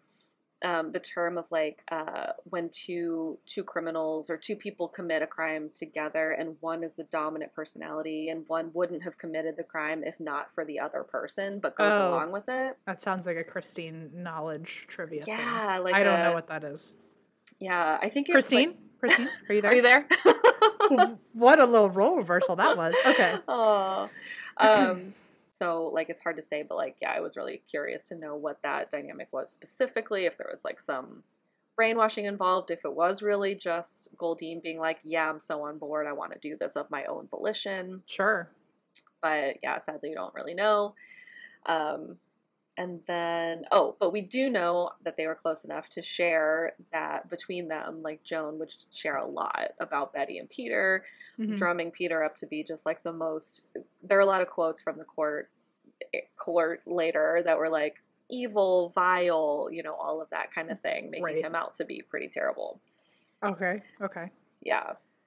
So, over the course of it sounded like only three months, it took Joan to convince Goldine to be the one to actually kill Peter. wow Yeah. Which I can't decide if I feel like that's a long time or a short amount of time. Like I feel like both is true. Like no amount of time I right don't, don't think could ever convince me to kill someone. I don't So, so know. how how long how long was it one more time? I think it was only three months. Okay. Yeah, I don't think I know I think I don't even know what the average was, especially during the 1950s, like how long it usually takes people Yeah. to determine something like that. It feels long. Yeah. Maybe not. I don't know. That's I true because clue. it's definitely premeditated in that case. Like obviously it took time. Like there was time. They talked about it a lot. Apparently that was another bit of this that they did talk a lot together about killing Peter, the two of them. Oh, okay. Um, yeah, and Okay. then Then I don't actually now that I think of it, like maybe it's maybe it's quick. I have no idea. Christine, are you there? I don't. hello. I don't know. I, I I imagine three months is pretty fast because it sounds like in a lot of Christine stories, people are like waiting for months in jail until something's determined, right?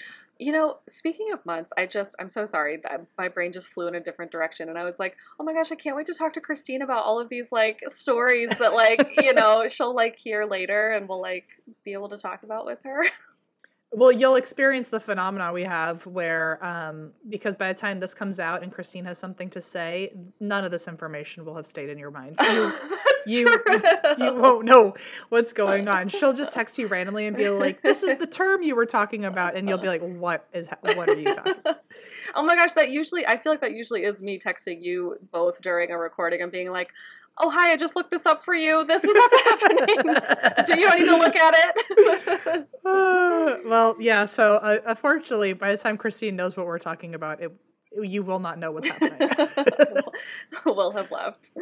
Um, okay, so oh, so the other thing in terms of like convincing people, not you know people doing thing, things of their own volition, um, I also kept seeing the term Svengali come up in the articles that I was reading, and I think it came from a quote that I think it was either in a newspaper or I didn't get the full. I think it was in one of the articles and I didn't fully write it down, but um, yeah, I saw I read the word Svengali and I was like, I feel like I've heard that before and it sounds problematic, but I don't know what I it have. is. I don't think I know what that is.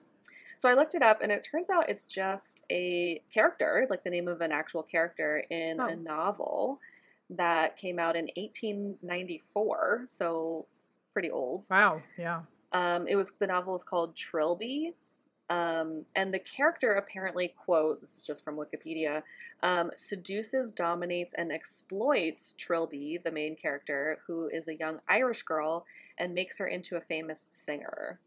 Okay. Unquote. The word since then has come to be known as someone who exercises a controlling or mesmeric influence on another, Oh. especially for a sinister purpose.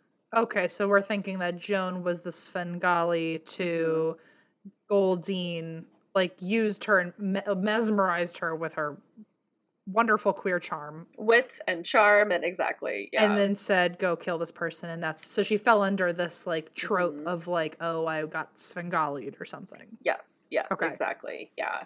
Okay. Um, which I did think was really funny that like Wikipedia both said like for a sinister purpose, and then the original character was like made into a singer. So I was like, oh, Right, the like- singing singer was like I, I feel like th- the things got lost in translation. It sounds like Mhm. Svengali was like kind of okay in the book.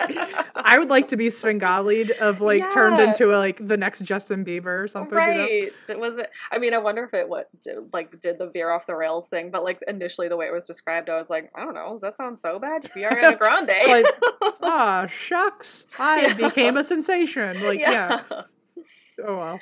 so anyway that was that term that kind of was also floating around um, in a lot of the articles at the time and then you know in the articles that i was reading um, let's see this also kind of goes hand in hand i thought with some of the like not so fun stereotypes of lesbians at the time that they were quote unquote murderous degenerates Oh. according to the LA Times blog. So um, the LA Times blog article was really interesting, especially because the LA Times was around back then, and so I was kind of Mm. laughing because I was like, "Is this blog article trying to make up for the fact that like you guys wouldn't publish the word lesbian back then?" I know it's like th- making up for lost time, I guess. Yeah, let's see. Oh, and then this was where I brought in the Black Dahlia. I started looking up the Black Dahlia case. I forget why that like came up. I think it came up in one of the articles I read, but um that maybe it was just the murderous degenerates and then I started looking that up of like how did that come about that like that was a, a thought process for le- lesbians Mhm. but um, it apparently was because the LA Times was one. I think they were probably one of, but like there were so many. Um, there's so much media coverage around the Black Dahlia case, and one of the big rumors was that Elizabeth Short, the victim, was a lesbian, and that played a Oh. big role in the the news coverage of it at the time. I don't know if it if that's true or not, but. Oh, I don't know. Um, but Christine did cover the Black Dahlia case on episode three. I looked that up. Yes, So yes, go yes. listen to that did. one. Shout out to that. And Christine. And Christine, and also my episode guide. You can check it out on our website. Uh, That's exactly I got it from the episode guide on the just on the website. Yeah. Even though I have like a really detailed spreadsheet like other places, I, I know, like, I'm it's just like- going to the website. I appreciate you. I worked really hard on it, so no, it's your I know, it's your thing. I I use it. I use it too. Thank you. So then I did like even more digging. I think I went like maybe a little bit too far, but this felt also felt like context to me in terms of like queer history. The Black Dahlia case had just happened 10 years before. Oh, okay. Yeah, and so that's why like I think some of the those It got referenced. Yeah, exactly. And then also in the 1950s, something else was happening called the Lavender Scare. Have you heard of this? Oh. Not enough to explain it. I think I just actually learned about this on TikTok. Oh no way! Oh my gosh! Yeah. Okay, so so what is it? Wait, am I a TikToker? Is that did I just become? Sure. hey, you're a podcaster, so you know, well, why not? You're also a true crime expert as of right now. Between the two of us. oh no. Okay, what's Um, the what's the, the lavender scare? Yeah, the lavender scare. So basically, it was happening around the same time as the red scare, um, which was the the um, sort of mo- quote unquote like modern day witch hunt in terms of like trying to find and or accuse people of being communists and Okay. like blacklisting them basically or firing them from their jobs, that kind of thing. Whether or not they were communists, um, that was obviously a huge thing here in um, the entertainment industry as well, with like blacklisting people because of the red scare. So the lavender scare was basically the same thing, except instead of communism, it was queerness. Sounds So it was happening like side by side, and also it feels kind of telling too that like I didn't hear about the lavender scare. I only heard about the red scare in Yeah, yeah. like, you know textbooks Sounds like- and stuff. Maybe the red scare was a bigger deal at the time than Yes, being queer. yes, yes. Um, Why so- lavender? I don't know. Actually, I think maybe maybe because of Is these- lavender our, the our color? Is that what I'm supposed to know about? I feel like is there like a, an association with purple maybe? Is lavender gay? Sorry. How lavender became a symbol of LGBTQ resistance. Oh, okay. Oh. So there is a there is a, a thing about it. And lavender, a subtle hue that shifts between light pinkish purples and gray bluish tones. Oh, Ah, fun. Oh interesting. Very And fun. So it's kind of a catch-all color. It's a catch-all. Got it. Got it. It does also make me feel extra good about my lavender tattoo here that I've had for a while. Wow, that was manifesting. telling, right? Yeah. okay, so the lavender scare basically is the red scare, but it was more, um, I think it was more confined to the government specifically trying to out and fire people. Their whole like thought process on it was like they're going to be a security risk to the government, and so Sure. get them out of here. Um, so then with that context, it kind of I don't know. I feel like all of that. I just wanted to know like the background of when the story was happening. So it's like it's already illegal. The The lavender scare is happening. the lavender scare is happening. The Black Dahlia case just happened, where lesbians were like basically either like victim blamed for like being Yeah. like if the Black Dahlia like maybe they were like oh she like ran with unsavory people right, right. kind of thing. So like God, I can't imagine what that was like being queer then. Like it just Mm. seems very scary. But obviously, this is another point where murder still equals bad. So. Yes. However, it happened, Joan and Goldine did decide to murder Peter together, aka Goldine to do it herself, um, presumably to set Betty free from this vile, evil man that they have kind of drummed up. And again, I don't want to say that with like too much, I don't know, jokiness because like who knows, Peter could have been, excuse me, abusing her. But like on the other side of the scale, right? He could have been It like, could have just been like a just dating your ex and you had didn't mm-hmm. like it. Yeah, it, it could have yeah, the the potential range of every character in this is a sliding scale of like he could be really bad and she could be so innocent or like Yeah. she was totally involved in this and he meant nothing. I mean, it could be so many things. The could have been he could have been the amazing gay hairdresser that like he could have been the amazing straight hairdresser, which that's true too. Separately amazing. Um, separately amazing. it could really there's just basically this is a really nice skeleton of a story. It of, like, is. It's I very nice know. bare bones. Yeah, I know. As I like did it and then was like too committed to it, I was like, ah, I wonder No, this a- is why people haven't done it.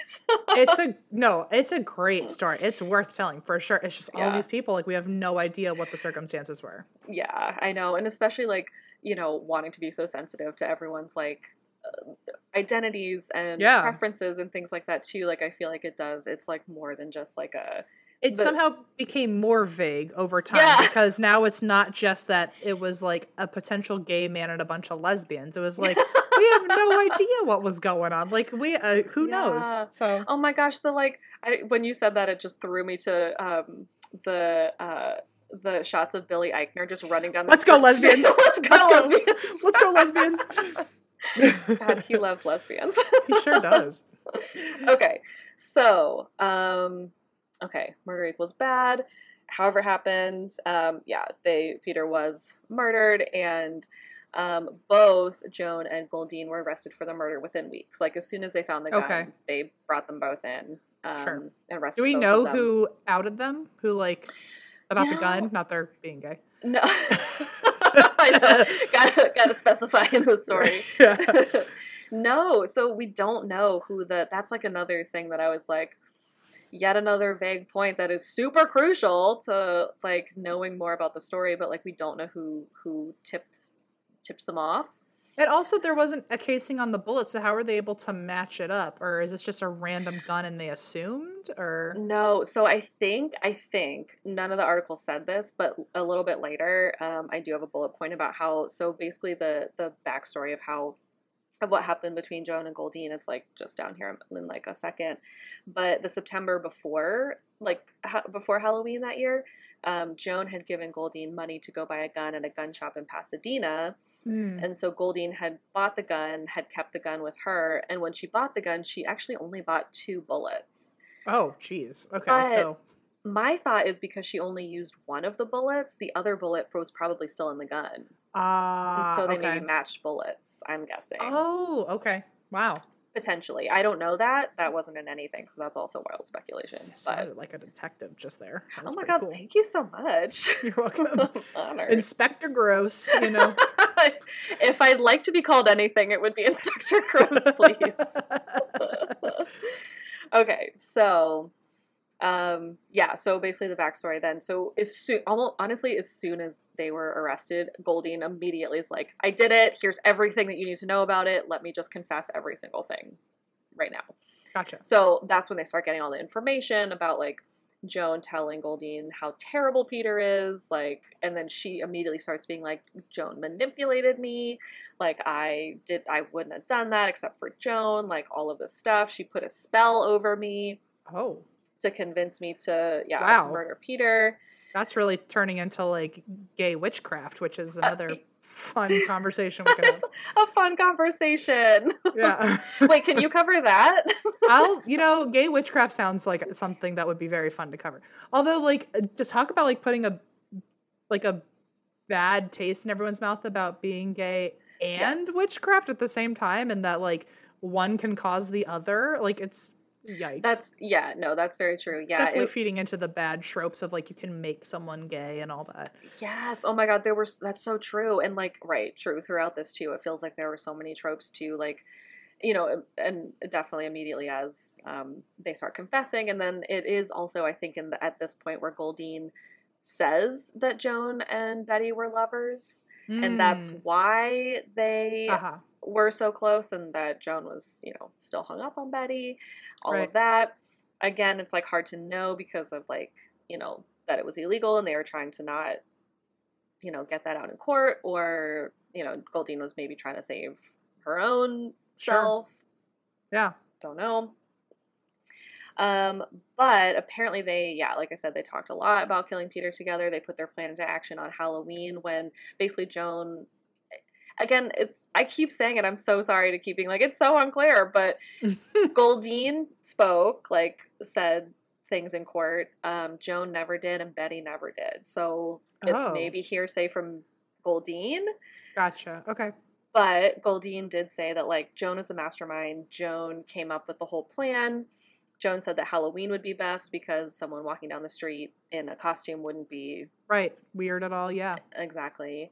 Um, they could have the bag, the gun in a bag, and it wouldn't look too weird. That kind of thing.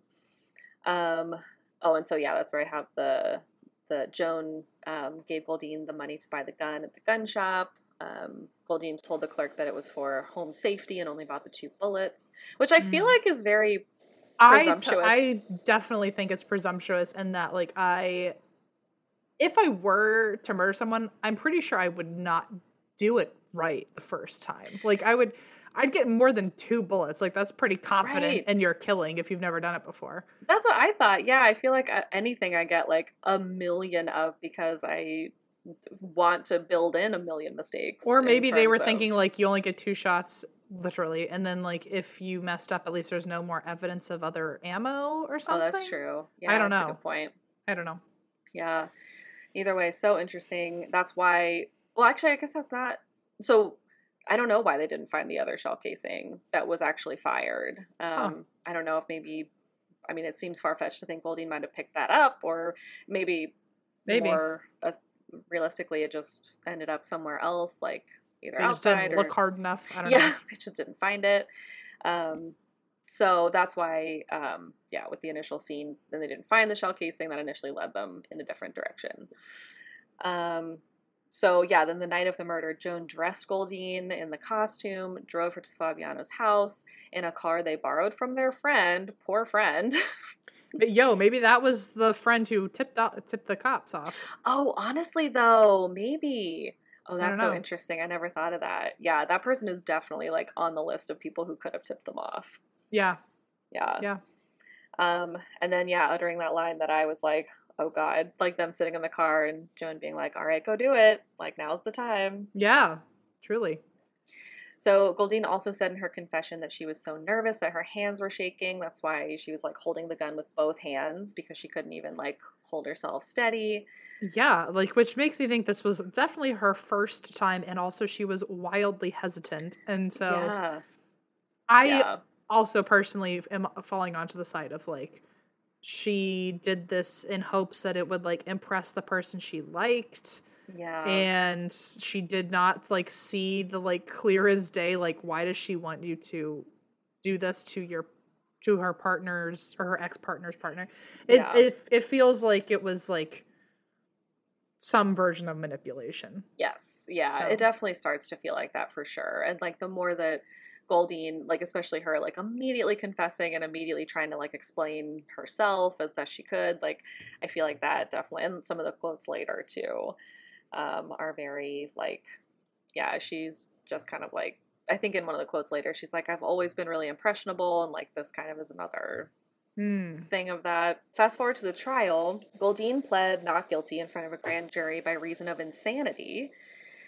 Um, and then it might have, honestly, like some sources said, um, they weren't really sure what Joan had initially pled, but actually on my birthday, March 11th, Hey-o. but of 1958, I am not that old, thankfully.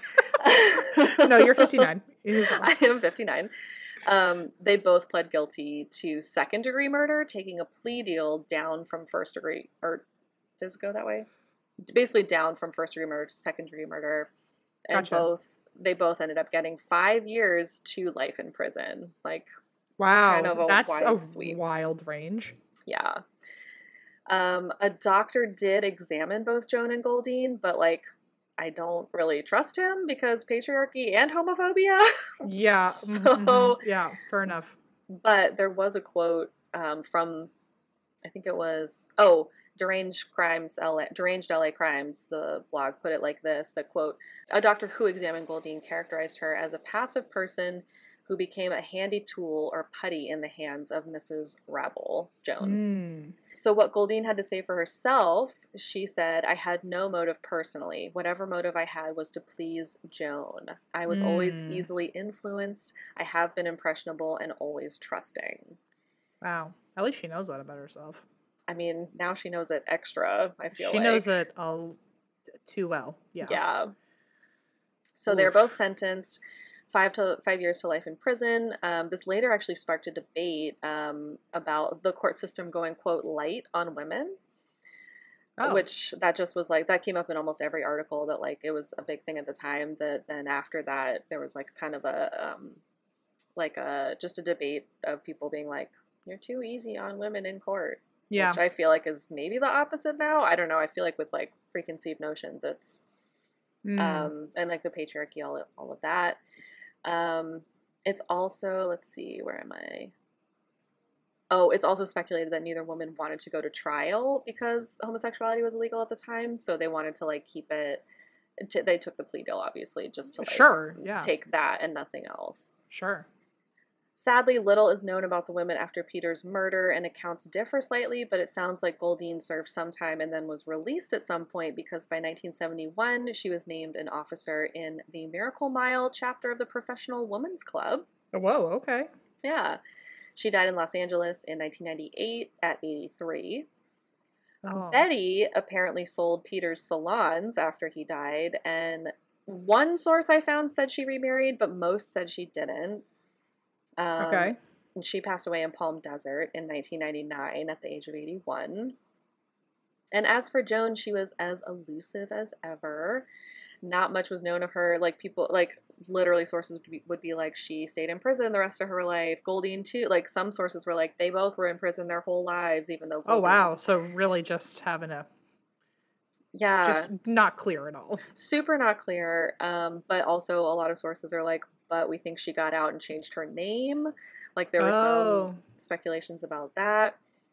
Um, and then lastly, some sources say she lived out the rest of her, um, or wait, speculate that she and Betty got back together and even suggest that Betty could have been in on it the whole time. Ooh. Okay.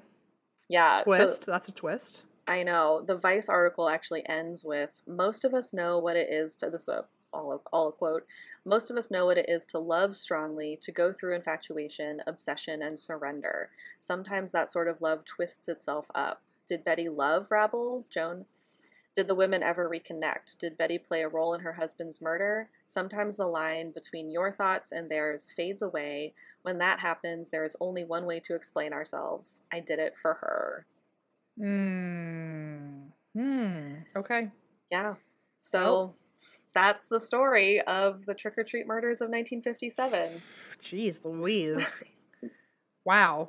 Well done, Eva. Good job Oh on your notes. Thank you so much. I felt like I didn't realize how how super unclear everything was. Like part of me was like as I, I was reading it, I was like, "Oh my god, I know nothing about this." That's part of the mystery, I guess. But it, it, Yeah. it- you did a great job for like having minimal information. oh, thank you.